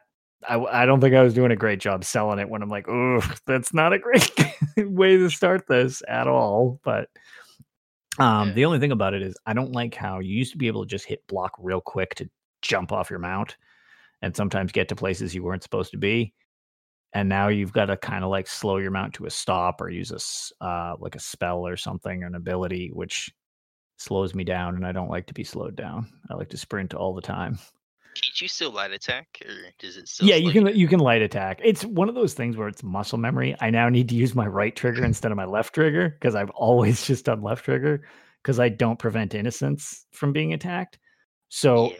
I go into town and up, well, now I have a bounty and that dude's dead. Like I'm like, Ugh. at least when I blocked, I didn't kill anybody. yeah. Is it still? So that's funny you bring it up because I actually wanted to ask you: Is it still like that? You can't get off by blocking? Uh, you need if you're going full speed. No, like if you just hold block, you don't do anything. What it might. Be. So I, I think remember you talking about that, to- and I've been trying to. So it's really weird on Xbox. It's like I don't know. It feels like it, the game is almost freaking out. Yes, Like, it kind of does. yeah. Okay. Yeah. So you're feeling it too, because I'm like hitting like the shield and shield, and I'm like, is the game lagging or freaking out? And like it won't work, and then like the third time I press it, it works, and I'm like, yes, and it? I think What? it's based on your speed because when you start doing it, you're slowing down. So I think it might Mm. be if you're going too fast. But no, I know exactly what you mean because like if you keep doing it, eventually it works. But if you just do it the first time while you're sprinting, your guy just, continues on his way. It's just like, yeah, good story. I'm just gonna keep doing this now. It's like, all right. And you have to wonder to yourself, like, did I press it? yeah, it's like. Did I not? Like, Did I, did I forget happening? how to left trigger? Like, what is happening? Okay, I'm glad that it's the same over there because I was Mhm. like, the moment I started noticing it, I was like, dude, Lotus talked about this, and I was like, but it still kind of works. Like, yeah, exactly. Yeah, This is it's, so weird. It's, a it's really just weird very feeling. uncomfortable feeling. Uh, one of the things like I really noticed with this patch though is like you can sprint through cities, sixty percent, sixty percent mount speed and rapids, and it's just nice because like normally you do that, you get three load screens and probably two crashes. yep. Yeah, I, I appreciate not having a load screen in Mournhold when I'm dropping off my writs. Like walking through the front door and past the guard, and I don't need to load the game. that is very refreshing. All right, so last question: Do you think we'll ever see the Xbox and PlayStation servers combined? Like maybe like this could be like two, three, ten years from now.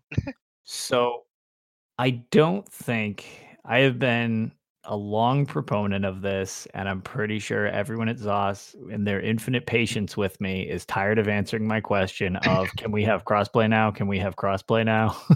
um, I know that they're aware of it. Um, especially after PAX East when I was talking with them. I'm very aware that they're aware how much I want it, and I'm not the only person. I might just be the loudest and most obnoxious about it.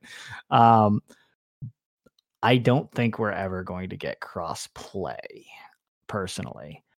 I think with the new consoles coming out, in a, I don't know if you guys have played Destiny at all or Destiny 2. I think they're going to need to figure out some way to obviously with the new consoles coming, ESO isn't going anywhere. It keeps gaining players, which is is the direction you want for something as a as a game as a service. So this is going to keep growing until it finally like at least stagnates, which it hasn't even done that they're to need to find a way to port these up to the next gens from last gen, which they did with Destiny 1 when the expansion started to becoming too complicated for the old Xbox 360s or the PS3s. So they would give you like a one time upgrade. Back when it launched on console, they did a copy from PC to the cor- corresponding console of your choice if you wanted and were a PC player. They're going to need to figure something out. And I know that it's kind of a complicated mess, but I would love if they kind of use the same theory that Destiny 2 has, where they end up saving everything to their back end. They have one file, and you can bring that file to any console because it's on their end but you have to buy the content individually just for logistics of companies don't play nice. That's fine or whatever because most people are sub to ESO, so they just have access to it. But if that ever becomes the case, I am taking my PS4 and I'm going to PC where it is shiny and I can run it 140 frames a second or whatever nonsense people do there and get me some of that action. But I don't think we're ever going to get like Xbox versus PS4 like on Cyrodiil Battlegrounds or anything like that, unfortunately, I would assume. And definitely not with PC with their add-ons, because that's the keyboard and mouse debate isn't a problem for me. I don't care. I've been in tournaments with some people on keyboard and mice and some people on controllers. It's just the add-on thing is a mess. So I don't know how that'd work. Yeah, I was thinking like if they ever did uh, some kind of crossplay, it'd be if like Xbox and PlayStation servers are like dying off, and like Mhm. they'd have to somehow combine them to like, uh, you know, just kind of boost up the population, Boost numbers. Yeah, yeah, yeah. Yeah, I don't I don't know. Like that's I'm very curious to see with the new consoles launching what their plan is going forward because obviously they can't just linger this game on last gen only. It's gonna need to have a PS5 version and it's gonna need to have an Xbox Series X. I'm bad with that name. Okay, yes, okay. so, and I'm kind of hoping that it just becomes an all-encompassing thing as opposed to a if you're on PS4, you can move to PS5 and if you're on Xbox One, you can move to Xbox Series X. It's like, no, don't do that. Just let us shuffle around at that point. All right. So last uh kind of like mini question. If uh you know we were ever allowed to play together, would there be at least one campaign you would join the light side and be a part of the Daggerfall Covenant? Because everyone knows that the Daggerfall Covenant are the good guys. Oh you know, man. Didn't expose a certain Norn leader on the prologue quests on two different accounts. Hey, I look. I, the call's getting all fuzzy. I can't. And then to I, like uh, you know further, like the Pact hero, he's kind of an evil guy in the trailers of ESO. He just killed the Breton he- hero. but Luckily, look, the all right. Dominion hero ri- him. We give everybody one quick chance to make their case, and then we smash them if they don't. it's why That's we may or may works. Not, yeah, it's why we may or may not have slaves with half of our or one third of our alliances, right? right? I'm not saying we're perfect. I'm saying we're the best. And then you know King Jorunn did kind of made a mess of the collaboration to defeat Molag Bal and get the alliance to send some troops up to Coldharbour to defeat Daedra. I So- don't know about all this. This is this sounds like a little bit of heresy at the end. I don't care for any of this. But I mean, so EP really are the bad guys, but they're not as worse as AD because everyone knows even a glimpse of Thalmor in the ranks are, makes just the whole thing like completely. Yeah, no, that's that's something we can all agree on. we might argue over who's in first and who's in second, but everybody knows who's in third. fourth if you know considering Yeah, f- like fourth if we wanted to- Bal and Mayrin's You know on is Screw it. Well, the Imperials will make Casual Ranger happy. The Imperials can be third. There They you can- go. you can't even be their alliance. They're always the bad guys. They're better. Man, that was freaking awesome, Lotus. Yeah, that was a lot of fun. Thanks for having me, guys. Heck yeah, man. That was that was a crazy good time. Uh hope you guys all enjoyed this uh craziness. We're just keep bringing and we plan on it too. We got all kinds of other crazy stuff we're going to try and make happen in the next month of craziness that everyone has Awesome. to deal with. So we're, you know, we're going to keep things rolling. Um Dogged, why don't you let everyone know where they could yell at me and you if they want to in the show, etc. all right. You can find the show on Twitter at Red Diamond Cast. You can also find us on Facebook at the Red Diamond Courier. Our Xbox Guild is Heirs of the Red Diamond, which you can easily join on Robots Radio Discord, found at robotsradio.net. which we have our own little space where you can come chill with us and be like, yo, yo, yo. Even Lotus is in the Robots Radio Discord. It's true. I was gonna say everybody over there is super great that I've had the ch- that I've had the chance to meet and everything like that. Yeah, so it's an awesome place with a bunch of people who you would be like, whoa, this person is here, this person is here, and you could talk to all of us. And if you are glancing through our show notes, you might notice a merch store link and a link to the uh, content creator we have for our music. So both of those we would be super appreciative if you checked out our merch store. We have cool stuff you guys could get some Red Diamond swag. And our music creator is a total awesome dude. And he can do anything you guys want. Even Lotus loves our. Uh, I was about to say, so just because I actually am on the show and I know I've told you off air, dude, I love your theme song. so good. Yeah, uh, the dude that made it was the lead guitarist for our band when we were, you know, fledgling artists. and uh, he continued with music, and he did a great job. I I'm always over here like jamming out when I listen to it. no, I, I I love it. I think it's a great theme song. So as far as some more Red Diamond Courier stuff goes into before we do our personal stuff, we haven't said it in a bit, but it does mean a lot if you guys leave us a review anywhere you listen. I know there's not a lot of podcatchers that do it, but if you leave us a five star review, specifically on uh, Apple Podcasts, we will pick that up and shout it out.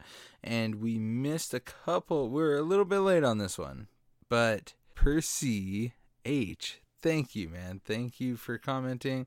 He gave us five stars and he says, such a cool podcast. The two of you are really cool dudes, which is pretty wild, honestly.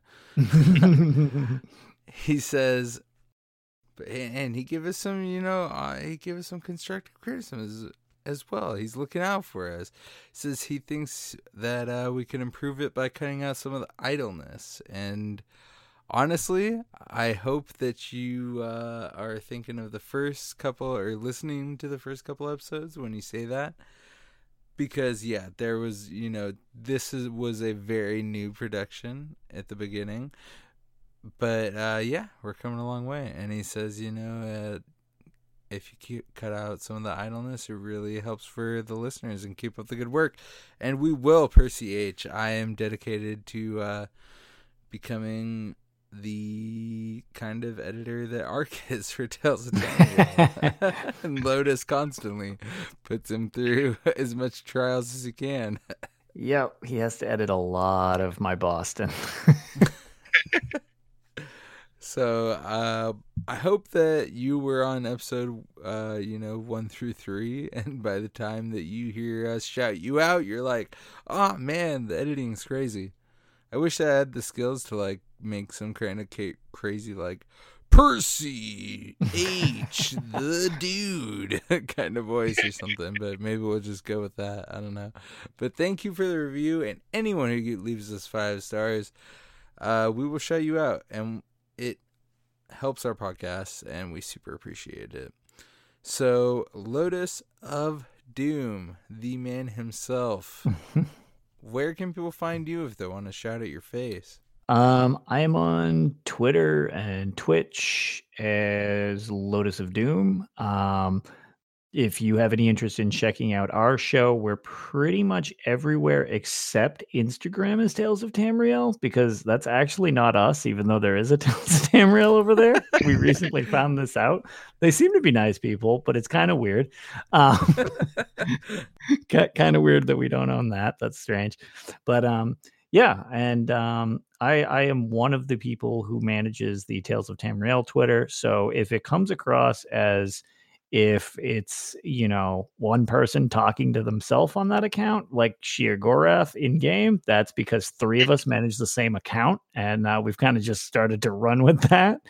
But uh, yeah so if you ever need to get a hold of me specifically though just look up lotus of doom and that's most likely me wherever that is. And he's a pretty active dude on twitter. He, like you don't need to be uh, yeah that's my platform of choice yeah and as far as the Tales of Tamriel stuff too, it's uh they're an awesome podcast. Like I said, first podcast I ever found, and Lotus has done his best to really bring all he can to it over the years he's been there, and they are really they're hitting a, a, stride right now. It's been a 2020 of you guys being on schedule, which is different from it's, 2019. it it is working with an eight hour time zone difference for poor Arcanir is is definitely a challenge to say the least.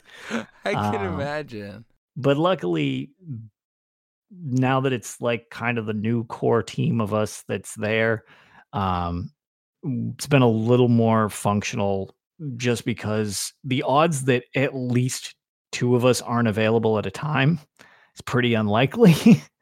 so it it's kind of gone into a better situation of being on a consistent schedule again, as opposed to like it it it stunk to be like a bi-monthly podcast where it was like, oh, we got like two episodes a month. It's like, no, I, you know, we got a lot of requests that it was like we miss having this every week. Like I wish this was weekly. So we are back to being weekly unless like literally there's just no way to make it work. So hopefully all goes well and we can keep providing people stuff during this uh, time where we need kind of more entertainment value, I guess. Yeah. Yeah.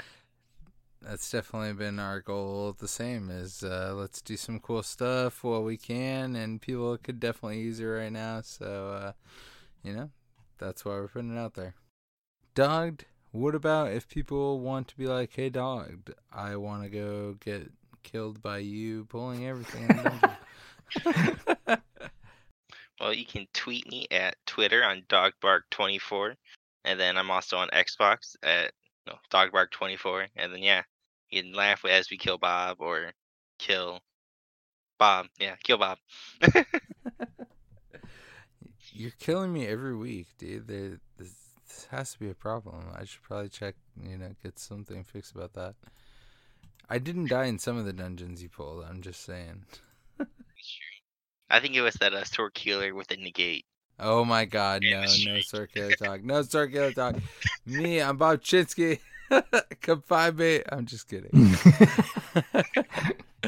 Xbox, you can come hang out with me, Bob Chichinske. Everywhere else, ESOPC, Twitter, and Twitch, it's going to be Bob underscore Chichinske. Always thankful when you guys come hang out with us anywhere. It means the world to see you guys say anything about the Red Diamond Courier.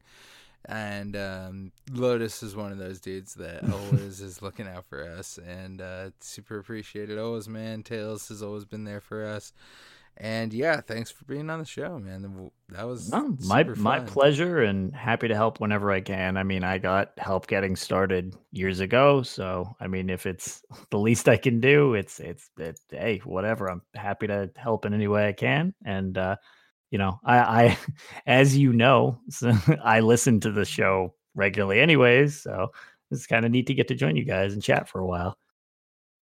Yep, that's awesome, man, and uh, swells my heart a thousand times like the Grinch or something. If you're actually more caught up on our show than I am,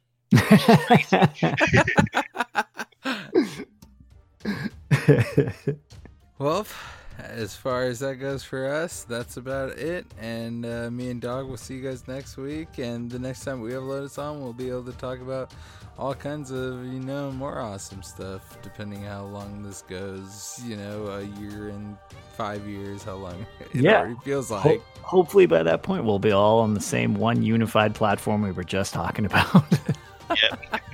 Come on, ZOS, it's the least you can do for yeah. us. How complicated could it really be? All right, we'll catch you guys all next week. Lotus, thanks for coming on. See you guys later. Peace. see everyone.